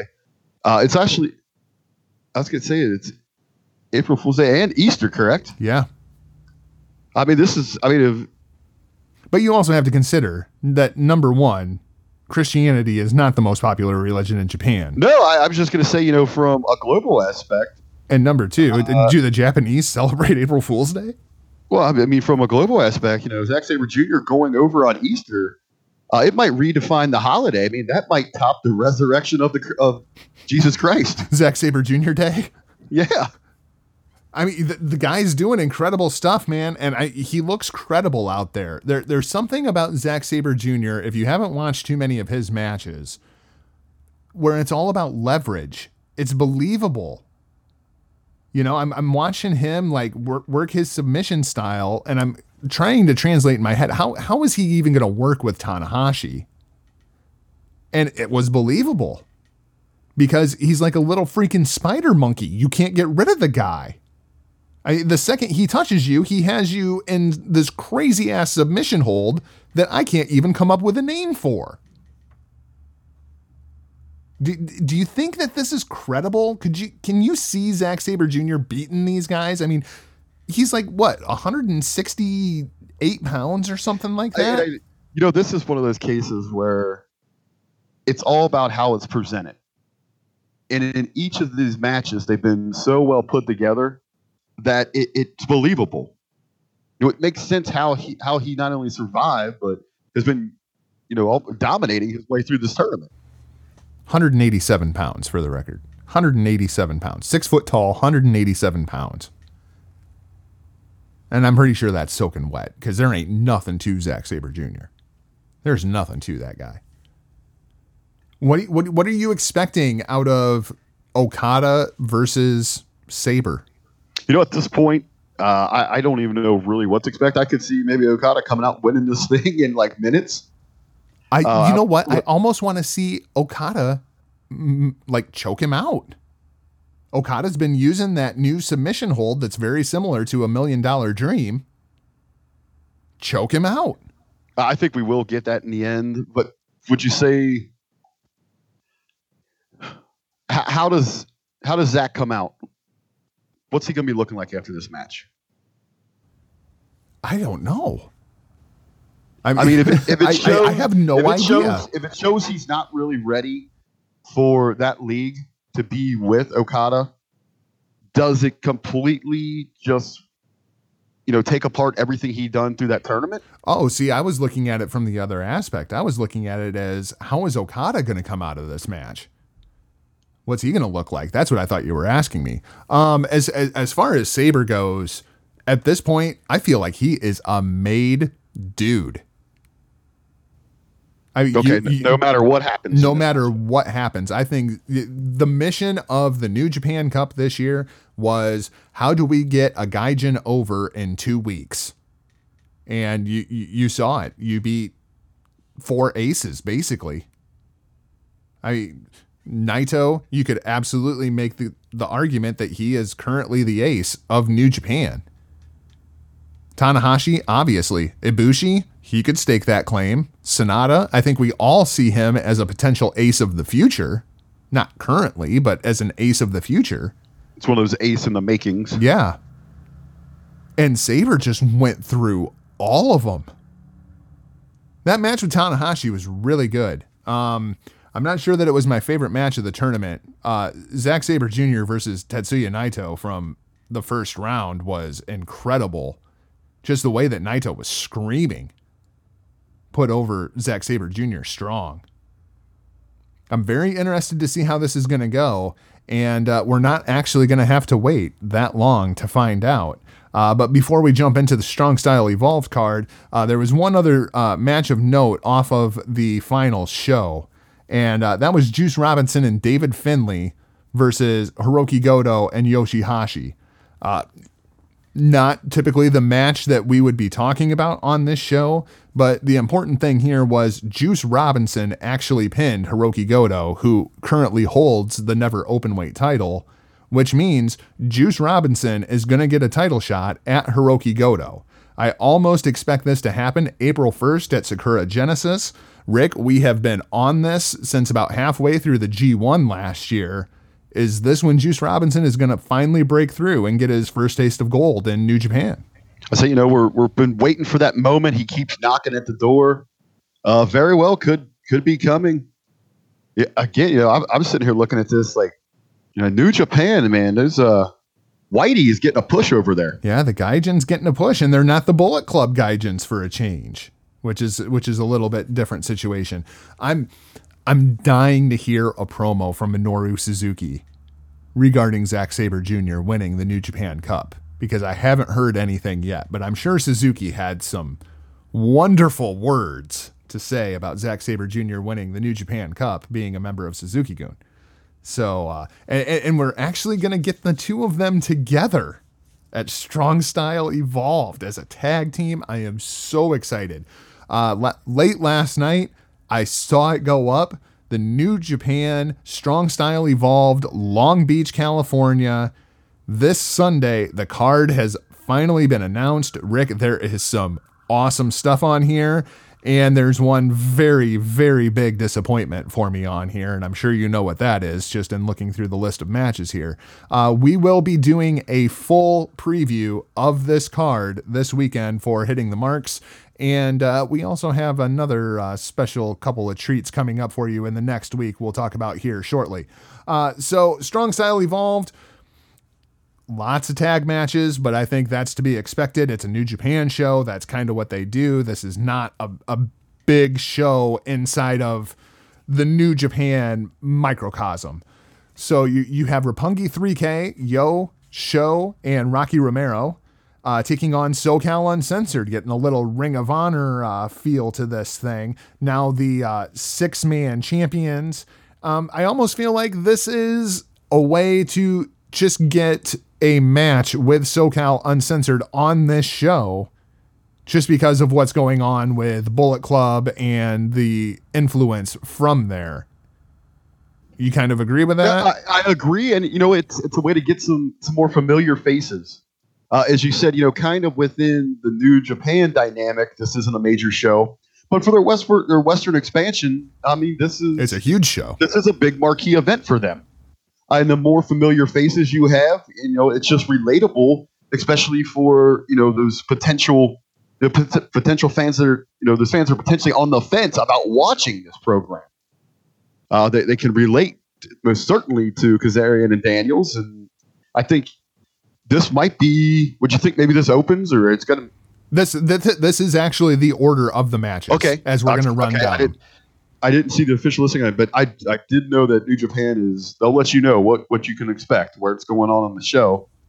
Yeah. Uh, so I think this is a great opener. And it's going to be a high flying match, man. You get Scorpio Sky and Christopher Daniels and Show and Yo and Rocky Romero all in there. And you know, Kazarian's going to do something stupid because that's what Kazarian does, but you'll just get like one super huge spot out of Kazarian.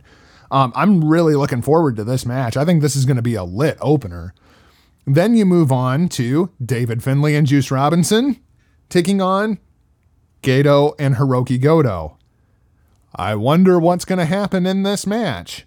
I don't know. Maybe Juice Robinson pins Hiroki Goto. This is how they advance their storylines through New Japan. Um, but rather than giving it to you one on one on a show that doesn't necessarily mean a lot to them, they'll just put them in a tag match. Seems to make sense.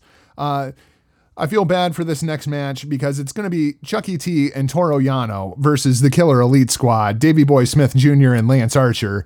Um, I feel bad here because Toro Yano is obviously in Trent's position. This should be the best friends taking on Killer Elite Squad. Uh, Trent recently had surgery on his bicep. Sounds like everything went well, but of course he's going to be out for a while. Instead, we are going to get the dirty bastard himself, Toro Yano. This is going to be half comedy and half killer elite squad just beating the shit out of Chuckie T and Toro Yano is kind of what I expect. Are, are you along the same lines Yeah, there? I, th- I think it's. I think it's you know this is another case. Uh, man, I'm looking forward to seeing Killer Elite Squad. Big fans of theirs. I think this is just going to be just a little fun spot on the on the card. You're going to get some comedy and some just utter violence. this weekend you're going to have to turn me into a killer elite squad fan because they're they're one of those teams that everybody tells me how freaking good they are and I love Davey but Lance Archer just does nothing for me does nothing for me uh, then we get probably the most intriguing matchup on this card for me the Gorillas of Destiny are going to be taking on Marty Scurll and Cody and as Tama Tonga put out on Twitter, Bullet Club is fine. Yeah, this is immediately. This jumped right out at me. Uh, we got the OGs taking on the newcomers, right? Aren't yeah, Cody and, and Scurll, they're, they're the, the, most. two, they're the two newest members, I believe. I, I was going to say, you know, we've got the true OGs here uh, taking on, you know, some personalities, especially in Cody, that has, you know, really been responsible for for causing this riff. Oh man, I cannot wait for Tama Tonga to beat the ever loving piss out of Cody. Don't call him Rhodes. I cannot wait. Uh, I, you know, even more going into this, I, I most certainly I am looking forward to this match to see how this plays out. Uh, but I'm expecting, you know, some more social media drops from Bullet Club and the manipulator Cody Rhodes. I'm, I'm curious to see, you know, what he's got up his sleeve to try to, you know, to convince Tonga that, hey, man, hey, this isn't about violence. This is, I'm with you, man. Poor Marty. I mean, Mar- Marty has already went gray. Jesus Christ, he might be bald by the time we're done with Supercard of Honor.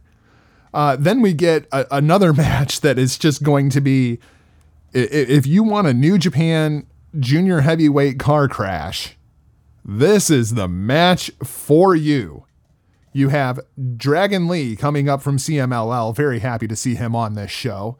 Uh, then you have Taguchi, Kushida, and Hiroshi Tanahashi versus Los Ingobernables, Hiromu, Bushi, Sanada, me, Naito.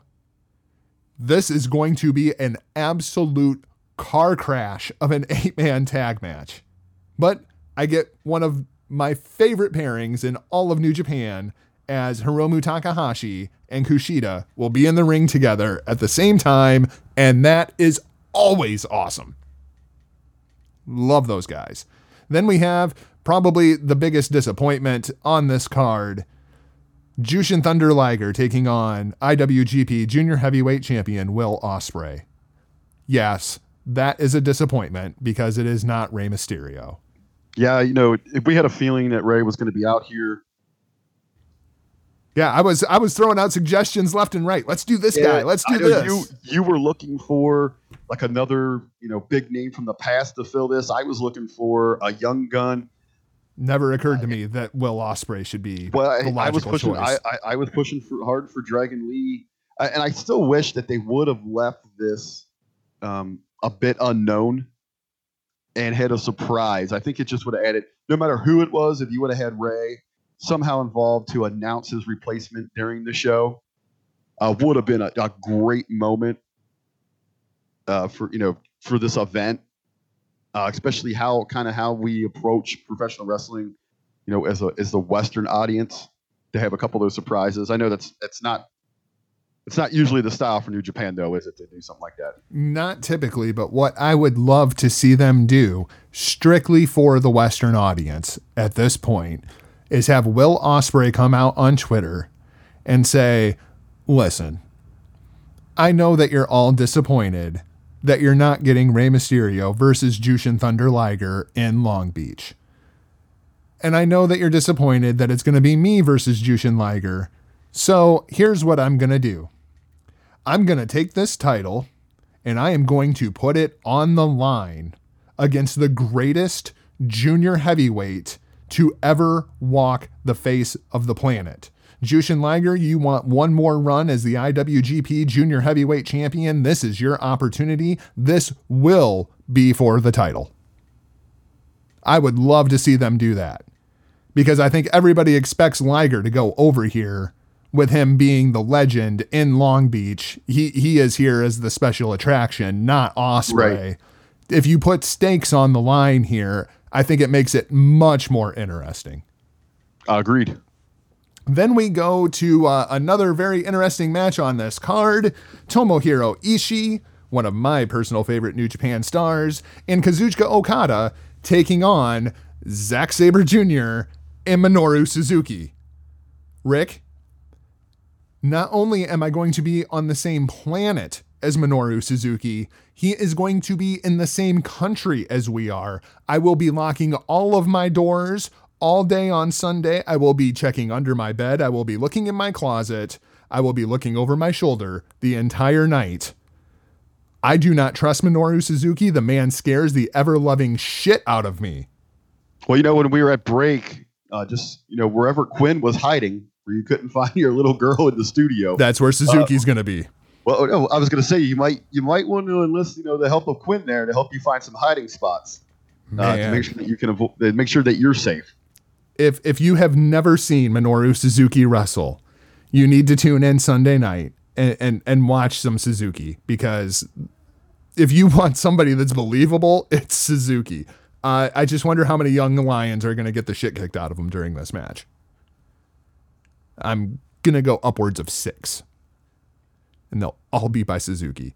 But we also get to see Zack Sabre Jr. and Okada in the ring together for the first time. Obviously, this is how New Japan builds to their big singles matches. Do you expect very much contact here between Sabre and Okada? And if this is going to be a believable program, do you think Zack Sabre Jr. pins the champion here? I was going to say, you know, we're just going back. You were talking about how, how some things work in the New Japan dynamic. Uh, I was going to say, I wouldn't be surprised if, if we see uh, Zack get the pin on Okada here. Would not surprise me at all. Then we have the U.S. Championship match Jay White versus Hangman Page. This match is going to be awesome. I cannot wait. I have nothing else to say about it. This match is So going to be was gonna say, I'll awesome. let it go. I, I don't want to give, you know, going through this card, you said we are going to have a, a complete preview of this thing. Uh, usually when we do these things, especially with New Japan, you know, I, I play that role of us that kind of watch from afar. I've got a ton of questions for each of these matches that I'm going to save and hit you up with on, on Saturday to, you know, so you can enlighten the masses here in the Hitting Marks Pro Wrestling podcast. And then, of course, we have the big money match for Long Beach, and that is the Golden Lovers versus the Young Bucks.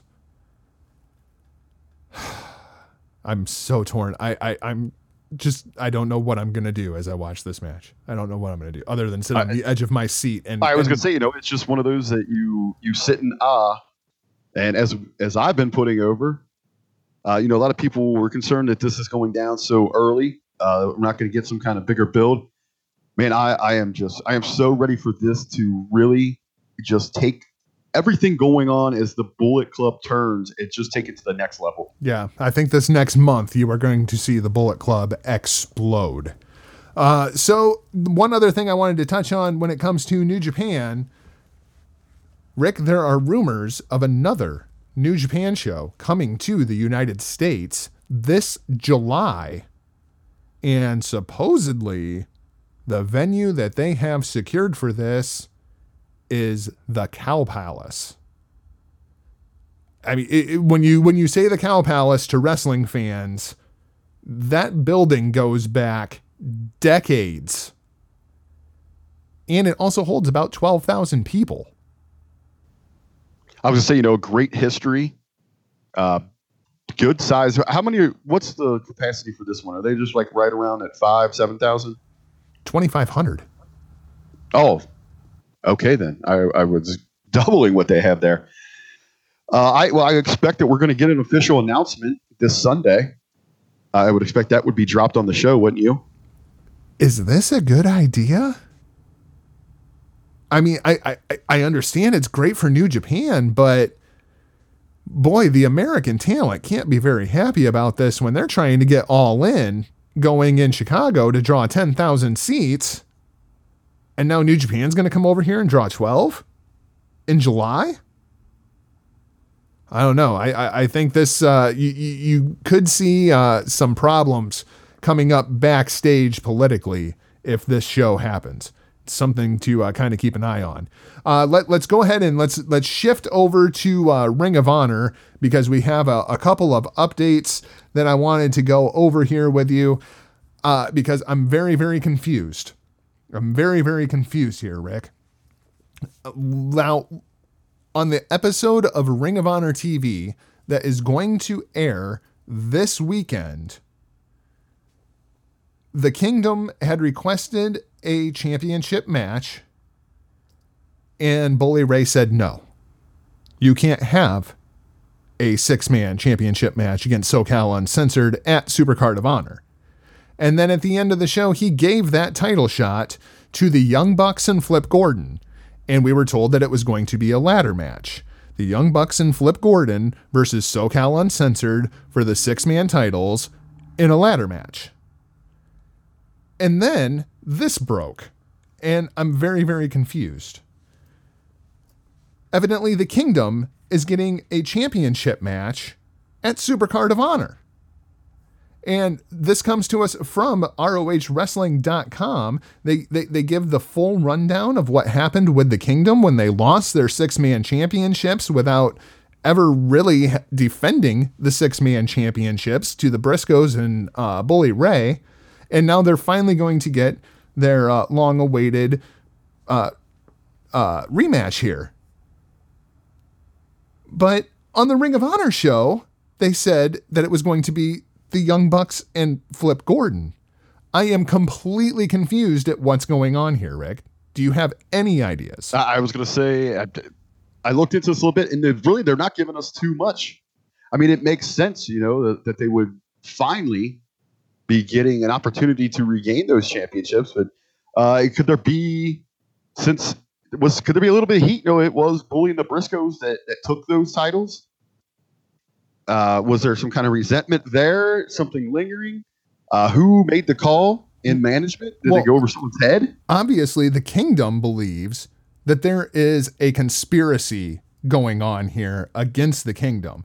Uh, for those who don't know, the trio dominated the six man tag team uh, division until TK O'Ryan broke his leg at 15th anniversary in a absolutely gruesome spot. It was an Asai moonsault, cracked his leg on the barrier, broke it, and that was basically what happened there.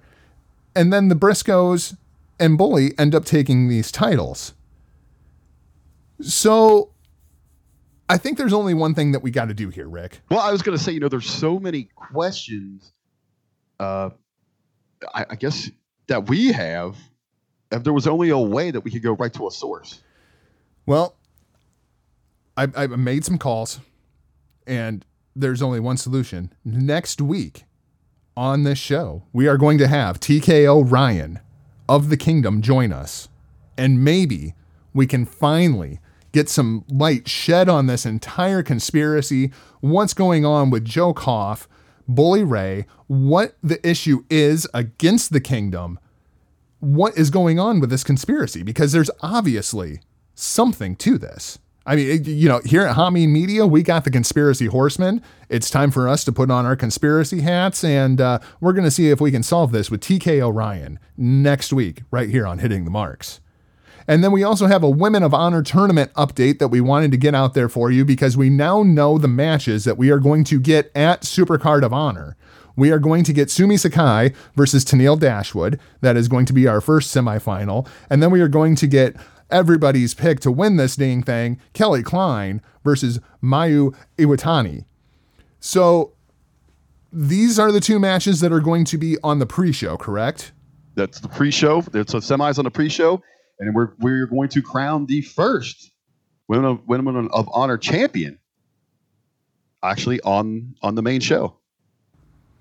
So what are you thinking? Is it going to end up uh, your girl Kelly Klein versus Tennille say, you know, Dashwood? there- there is only one way to go here. Klein and and, Dashwood in the finals. I I think Klein and Dashwood and the the only call is to go with with your homegrown talent here. The girl that you you brought to the main stage, it's got to be Kelly Klein. I agree. I agree. I think Kelly Klein has to win this tournament. I think that she has to beat Tennille Dashwood. And Rick, I uh, in making those phone calls and securing TK O'Ryan, I thought, you know, maybe I could do a solid for you. And and via those connections, we are going to have just a couple of weeks before she wins the very first Women of Honor Championship. Rick, I got your girl, Kelly Klein. She's going to be with us in the locker room this Monday. Brother, I am beyond excited. I know she she wasn't born, but she represents the 513 Cincinnati, Ohio. I was there from damn near her very beginning when she broke into this business. I was there for one of her first matches. I've seen some of the I've seen her just evolve as a talent. Uh, you know, starting from she was just cutting her teeth to this incredible, incredible performer that she is now. I am I am over the moon, beyond excited. We are actually going to have Kelly Klein on, and we are going hey, we're going to be having an, an up close, in depth with a talent that's going to go on to become the first ever Women of Honor champion. I mean, how exciting is that? That's pretty cool. It's pretty cool. I didn't think there was any way that we would get Kelly Klein for the show, but we got Kelly Klein for this show. You know why? Because we're good like that.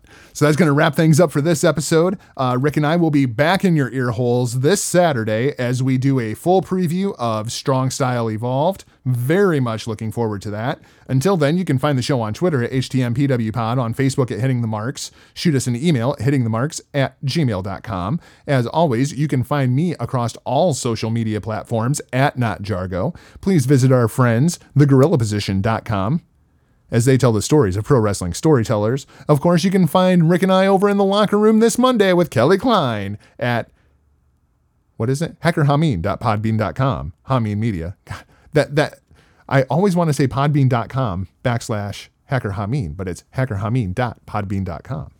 It's so weird how they run their websites. Rick, how does Kelly Klein find you? Like I say, you can find me across all social media at the real RBV.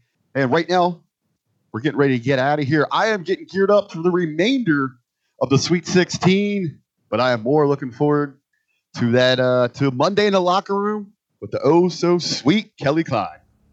That's it for Rick and I right now. We'll be back in your holes this weekend. For now, we're off like a prom dress. See ya!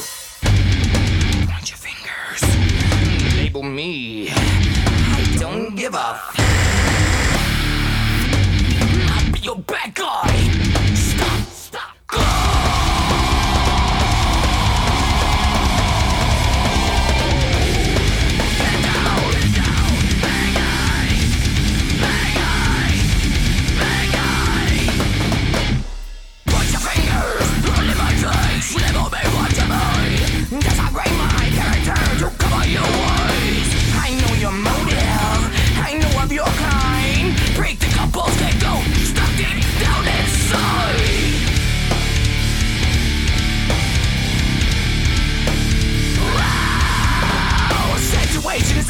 Cliche. You'll be draping the blame on me. I smell self-righteousness. That's the bad guy. Go!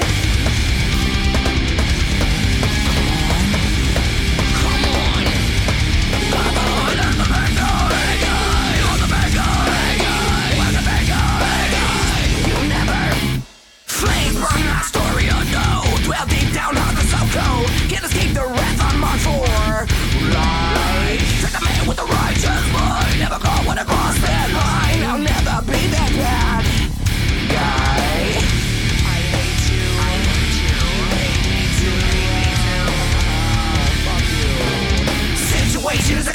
cliche. You betrayed, pin the blame on me. I smell self-righteousness. That's the bad guy. Go.